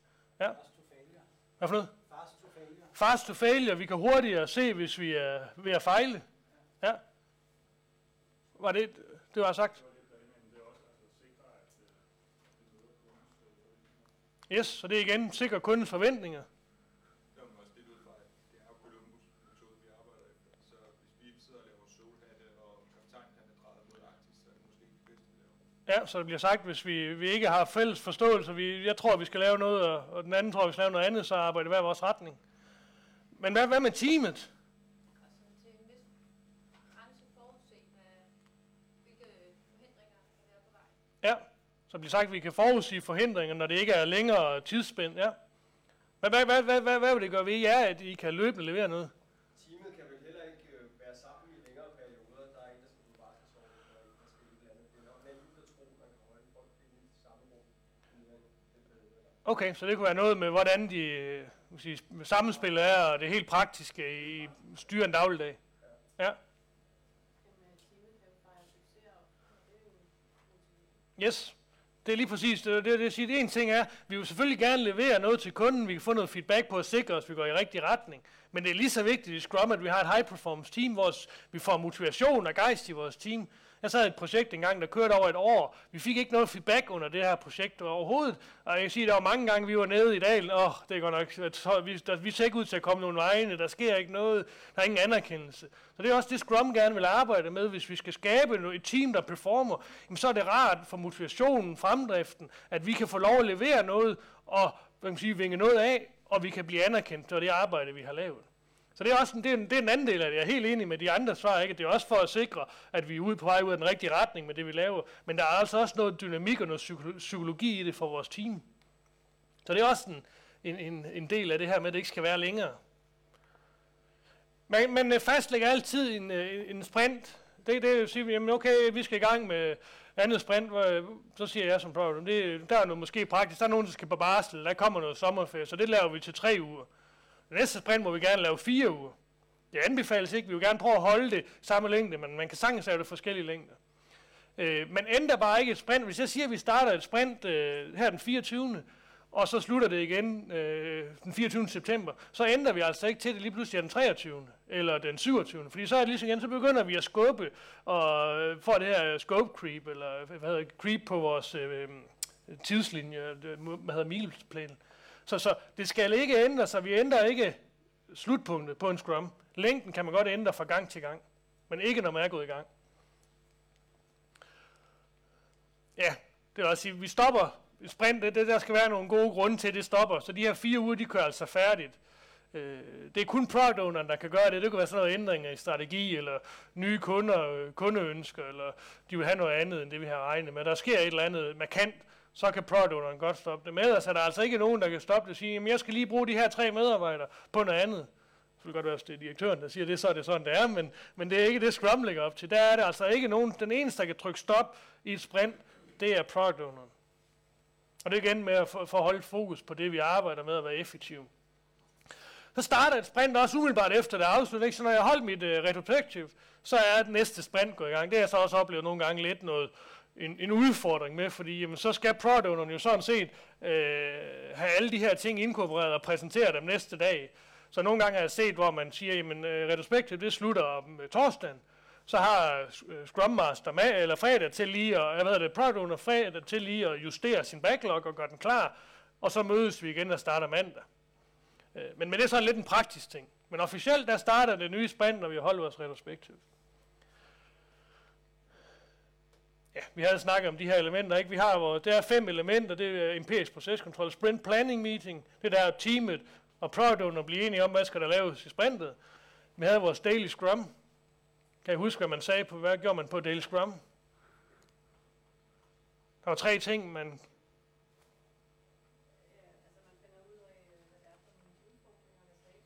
Ja. Yes. Så det bliver sagt, at vi skal have en status på, hvad, for, hvad der bliver nået, og hvilke udfordringer vi har, og diskussion af løsninger ikke her. Øh, så på Daily Scrum, det var de her tre ting. Hvad har jeg lavet siden i går? Hvad udfordringer har jeg? og hvad er det, jeg skal lave til i morgen, når vi mødes igen. Det er de tre ting, der bliver. Det er også en form for empirisk proceskontrol. Det er jo bare en lille empirisk proceskontrol. Så har vi selvfølgelig udviklingsarbejde, det er de der to til fire uger. Så har vi vores review og vores uh, øh, retrospective. Så review, det var der, vi præsenterede arbejdet, det jeg har lavet fysisk, Øh, så, godt, øh, så meget som muligt. Og retrospektivt, det er der, vi evaluerede processen, hvordan arbejder vi sammen som team. Så det er de fem elementer, de er alle sammen fem empiriske proceskontroller, altså hvor vi præsenterer noget viden og får noget feedback fra vores omgivelser. Ja, det havde vi snakket om øh, mødet. Øh, det er et dagligt status- og koordineringsmøde, maks 15 minutter. Øh, og de der tre ting, det er det, vi diskuterer. hver er lavet sin sidste problemer til i morgen? Det skal gerne, det er også praktisk nogle gange umuligt, ikke? men gerne samme tid og sted hver dag. Så det er også sådan noget med, jeg ved, det tidspunkt, der kan altså ikke bookes ind til alle mulige andre møder. Der kan jeg ikke lave alle mulige andre opgaver. Der er jeg på det her projekt. Øh, vi gør det ved vores Scrumboard, dem skal jeg lige prøve at vise jer et par eksempler af. Og andre eksterne interessenter, stakeholders, de må gerne være med. Product owner må gerne. Product owner, nå, der var et eller andet, vi lige skulle diskutere, så tager vi det bagefter. Eller det kan også være, at Scrum Masteren får lige, hov, jeg ved lige, øh, den her konflikt, den kan vi løse, så skal vi lige have snakket sammen os tre. Det tager vi ikke på det her møde, men det er jo der, jeg får nogle input ind som product owner eller Scrum Master til, hvad fungerer og hvad sker der i mit team. Jeg havde engang en kollega, hun, hun prøvede, hun, hun sad så i en HR-funktion, hun sad øh, og prøvede at tage tid på når hun tog samtaler med medarbejdere, når hun sad øh, ved, øh, ved skrivebordet. Så de kom ind på hendes kontor, de kunne jo komme med mange forskellige ting, og så prøvede hun så tid på 10 øh, forskellige samtaler, hvor lang tid det tog, når hun sad ned. Og så tog hun de næste 10 samtaler, hvor hun stod op, hun havde sådan en hævesænkebord. Jeg tror, hun, øh, det var 30 procent, hun sparede ikke sådan tid, fordi folkene de gik meget hurtigere til kernen af det, de kom for at snakke med hende om. Og det var, igen, det var ikke, fordi hun ikke ville snakke med dem, men hvis nu hun var travlt, så kunne hun jo bruge den erfaring til, så tager jeg mødet stående. Hvis jeg, ikke, hvis jeg har god tid, og vi skal hygge lidt, så kan jeg sidde ned. Og det er jo det samme, der er med de her max 15 minutter stående. Det er også for at gøre det effektivt. Så vi ikke skal have, til at have kaffe og lige sidde og læne tilbage. Det, det, det siger Scrum, vi ikke må. Det er bare ikke det her møde, vi gør det på. Ja, som sagt, jeg synes Scrum Master skal være med. Øh, det er der, jeg får en idé om, hvad der sker i mit development team. Jeg har ikke meget mulighed for at hjælpe dem, øh, understøtte dem, hvis jeg ikke ved, hvad det er, de laver, hvad de diskuterer, hvilke udfordringer de har. Øh, så det er sådan, der skal vi egentlig sørge for, at vi skal forbedre vores kommunikation internt teamet. Vi kan spare en masse andre øh, møder væk, og vi spilder ikke hinandens tid, som sagt, fordi så er der ikke to herover der sidder og diskuterer en eller anden løsning, men vi andre tre, vi sidder og kigger ud af vinduet. Så det får at gøre det lidt effektivt. Her er et, øh, et, et eksempel på sådan en scrumboard. Øh, det er så en fysisk scrumboard, ikke, hvor man har en, en backlog herover. Der hænger, der kan alle putte ind idéer ind til opgaver. De er ikke øh, prioriteret, de er ikke taget ind nu, de hænger herover som opgaver. Og der er nogle forskellige medarbejdere, og der er der estimeret noget tid, hvor meget har de her medarbejdere fra den 3. 3. til den 25. 3. Det er der sprintet starter og slutter. I kan se den der øverste. Ikke? Og så står man egentlig på dag 1 og siger, jamen øh, Mettis, du har 75 timer, hvor mange, hvad for nogle opgaver kan du tage ind, hvor meget, hvad for nogle store er de, øh, hvad er det for nogle, du synes, du har lyst til at arbejde med. Øh, så det er sådan, igen, lidt selvorganisering. Det er ikke sikkert, det kan godt være, at i det her tilfælde, der er vi nogle gange ind og sige, jamen du skal løse den der opgave. Fordi det, det er en prioritet, det vil kunden have, det skal jeg bruge i morgen eller et eller andet. Så der, er noget, der, der kunne man godt sige som product det er det vigtigste det her. Men ellers var ideen jo, at man spurgte medarbejderen og sige, okay, de her opgaver backlog, hvad giver så mening for dig at arbejde med i det næste stykke tid?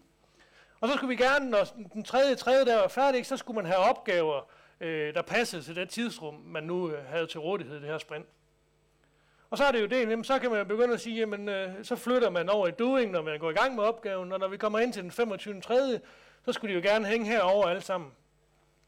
Men hvad, hvad skulle teamet få ud af det? Hvor, hvorfor, kunne det være, hvorfor kunne der være nogen i teamet, der synes, det her det var en god idé? At få sådan et overblik.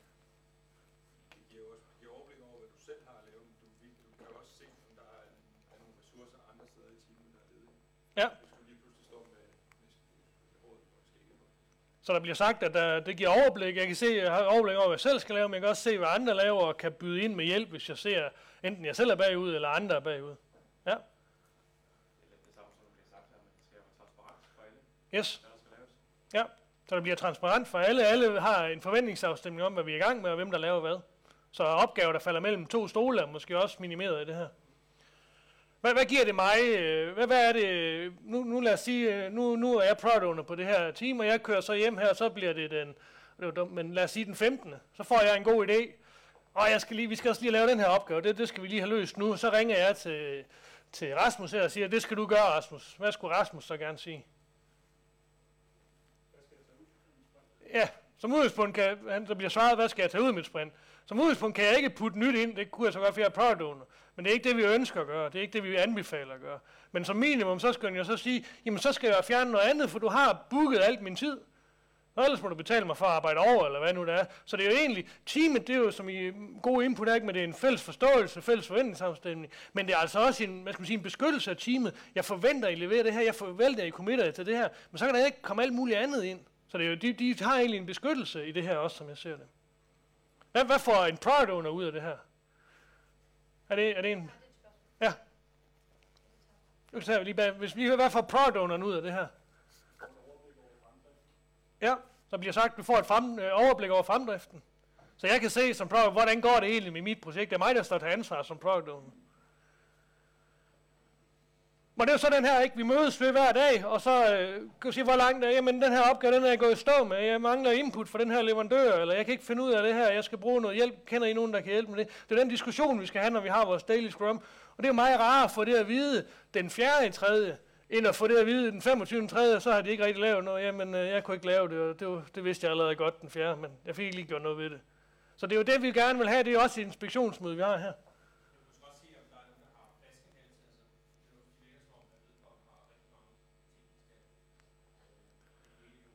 Yep.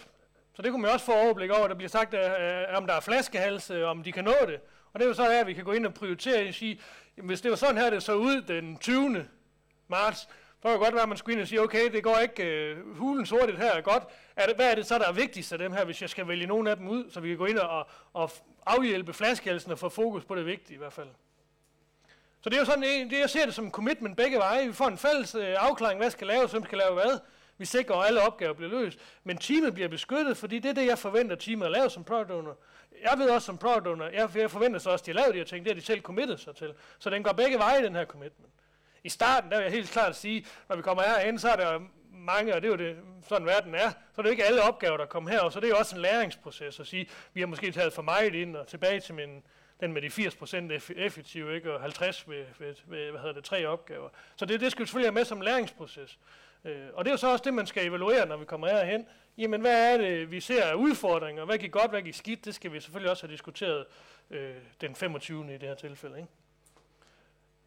Jeg vil ikke bruge meget tid, men der er som sagt mange, øh, der er også softwareprojekter og eksempler på det her.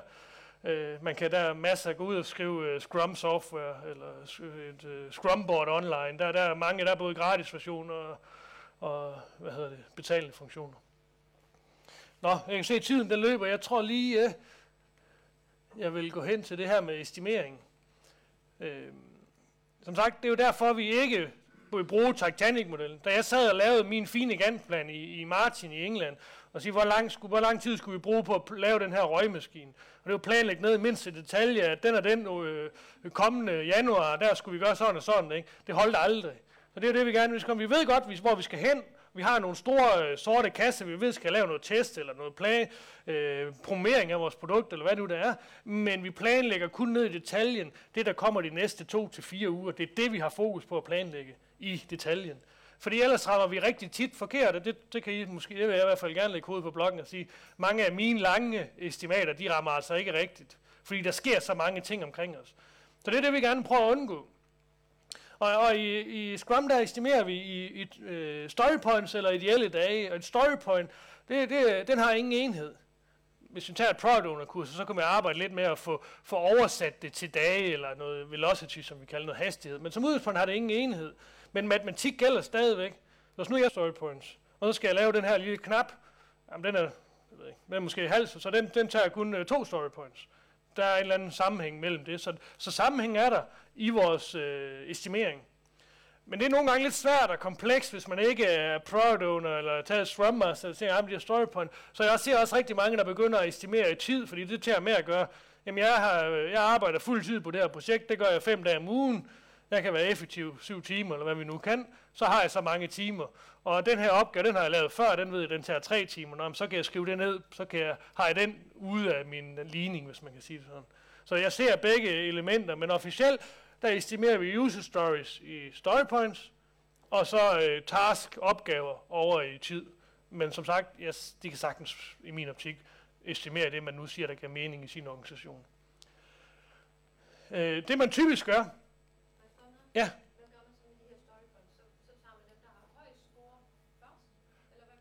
Nej, øh, story point, så siger kun om størrelsen. Så det kan godt være, at den her, øh, den, den, den, den svarer kun til to story points.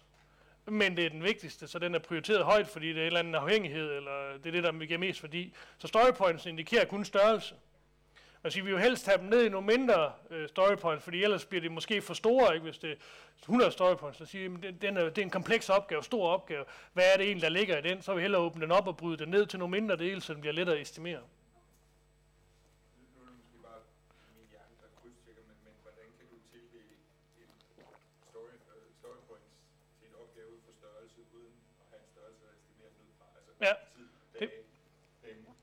Det er i hvert fald det, der er udfordrende, det er jo det øvelse, jeg lige vil lave med jer, øh, inden øh, vi lige slutter. Øh, fordi det, det, det, det kan være en udfordring, så hvis man ikke har lavet opgaven før, og har nogen idé om, hvor stort det er. Hvad er så for mange starter, som jeg siger, med dage eller timer og estimere i. Men hvis nu vi skulle lave, øh, spille story, øh, vi skulle spille planning på, det var det koncept, der hed, der man kan bruge til at, at, at estimere lidt med i forhold til i sådan en team Så har man sat sig ned og sige, men øh, i det her team, der skal vi estimere vægt på, på nogle forskellige dyr. Vi er et team her. Og vi har de her dyr. Vi skal, vi skal rangere dem efter vægt. Så det, der er det dyr, der vejer mindst, det skal have det laveste story points. Det dyr, der vejer mest, skal have de højeste story points. Så vil jeg så spørge, øhm, så vil jeg spørge øh, man kunne, det man nogle gange gør, det laver vi det, vi kalder en, øh, en øh, triangulering. Og sige, hvis nu, der skal vi finde et eller andet fast punkt, det, det, det beslutter vi os for. Man kan altid ændre, når man er i gang med en planlægning, så kan man altid ændre det. Men lad os nu bare sige, at vi skal beslutte et, et dyr. Det er ikke det mindste, det er heller ikke det største. Hvad har et bud på det? Bjørn, fint. Så vi har en bjørn her. Hvad, hvis vi skulle give den øh, story points fra 1 til 100 for eksempel. Hvad, hvad skulle den så have? Hvad for noget? Lad os sige 50. Og det er det, jeg siger, den kan man altid ændre, hvis man kommer i gang og siger, hov, der er noget andet, der var, der var 50. Øh. Men så har vi bjørnen. Så kan vi tage et, øh, et, et så kan vi starte op og sige, okay, løven. Så vil jeg spørge mit team. Det, nu leger, altså løven, det er en opgave der, ikke? Eksempel, det er en eller anden krav eller funktionalitet, vi skal løbe. Det er det, løven står for. Så vil jeg så spørge, øh, ja, team, okay, hvad, hvor mange story points øh, synes I løven er, hvis bjørnen den er 50? Og det skal man ikke sige. Så vil man enten have en app, eller man vil have nogle, øh, nej, det må ikke med, nogle, nogle øh, Scrum-kort, hvor der står de her øh, story points på. Der for eksempel stå, der kunne stå, jeg har, jeg har alle kort fra 1 til 100. Jeg har man ikke, man har sådan nogle skala, men, men det er fint. Lad os nu sige, ellers sidder med en post så skriver jeg her på, uden I andre I kan se det, jamen, øh, jeg skal jeg sige, godt, så skriver alle sit bud, og når alle har skrevet sit bud, så, så vender man sit kort.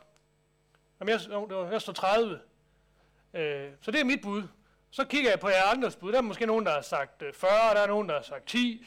Øh, og så i planning på, så må man spørge den, der har estimeret lavest. Hvis der er en, der har estimeret 10, så vil jeg spørge den, hvorfor mener du, at den her opgave, hvorfor mener du, at den her løve, det kun er en 10'er?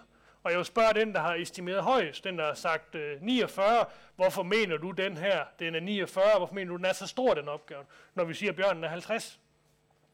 Og, og ideen er lidt her, at øh, hvor, hvorfor viser jeg det ikke? Hvorfor vil jeg ikke vise, hvad jeg mener, størrelsen er på en opgave?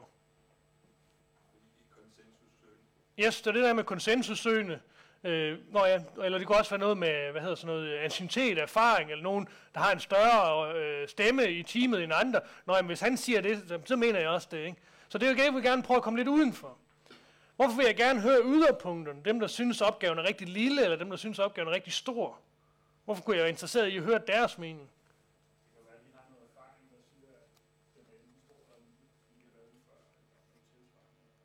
Yes, så der bliver sagt, at de enten har, de kunne have noget erfaring, de har prøvet noget lignende, så de har en idé om, hvor stor eller lille opgaven er.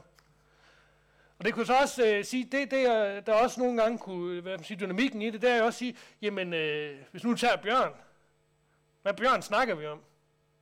Er det, er det en panda, eller er det en isbjørn? Der er forskel på vægten, ikke?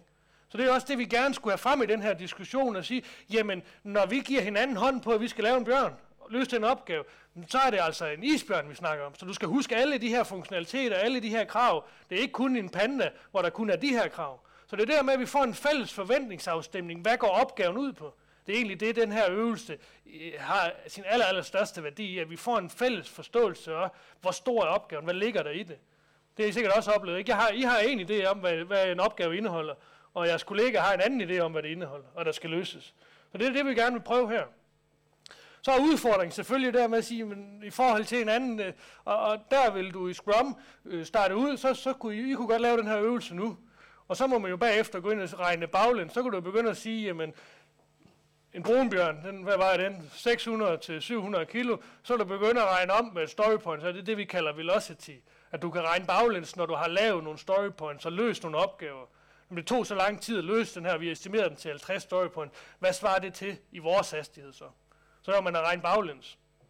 Og det, er også derfor, nogle gange så kan det være svært, for man kan også bare estimere i vægt.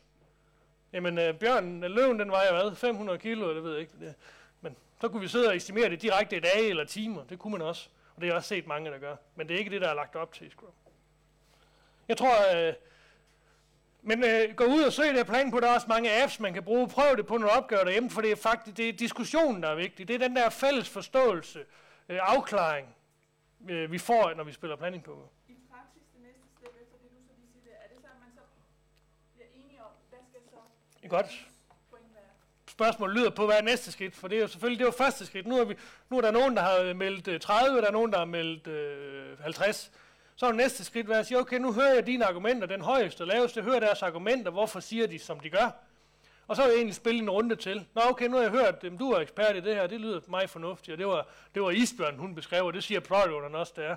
Så jeg, jeg ændrer mit estimat fra, hvad det er nu sagde, 5 til de 50, som du også sagde.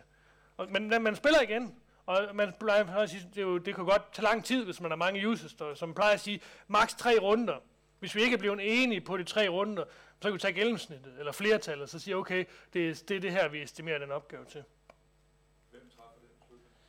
Det vil være, i udgangspunktet vil det være teamet selv, for de er selvstyrende.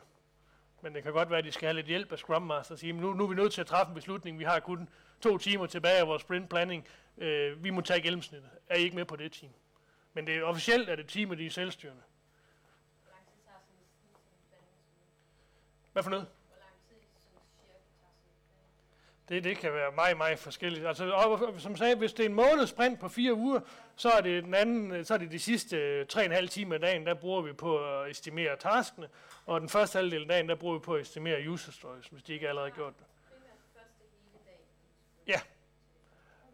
Du, der er også nogen, der gør det undervejs, så vi, det, vi kalder, det vi kalder grooming. Ikke? Du, du øh, tager nogen ind og siger, jeg har de her user stories i mit... Øh, øh, jeg skal, dem her, det er dem, der kommer ind i næste sprint. Vi er i gang med sprint 1. De her, de ligger nede i sprint 2. Jeg vil godt lige have estimering på dem her, inden jeg kommer op. Sådan en indledning, så kan være, at jeg henter et par øh, medarbejdere, eller nogen, der ved om det. Hvor store er de her opgaver, synes I? Ikke? Så man, får, man er klar til at vise den prioritering, når jeg kommer. Øh, I får sliden, som Birgit også sagde, så kan I selv lige se, det her det er et eksempel fra Yahoo, hvor de har, deres forskellige teams har arbejdet med det, hvad de har fået ud af resultaterne.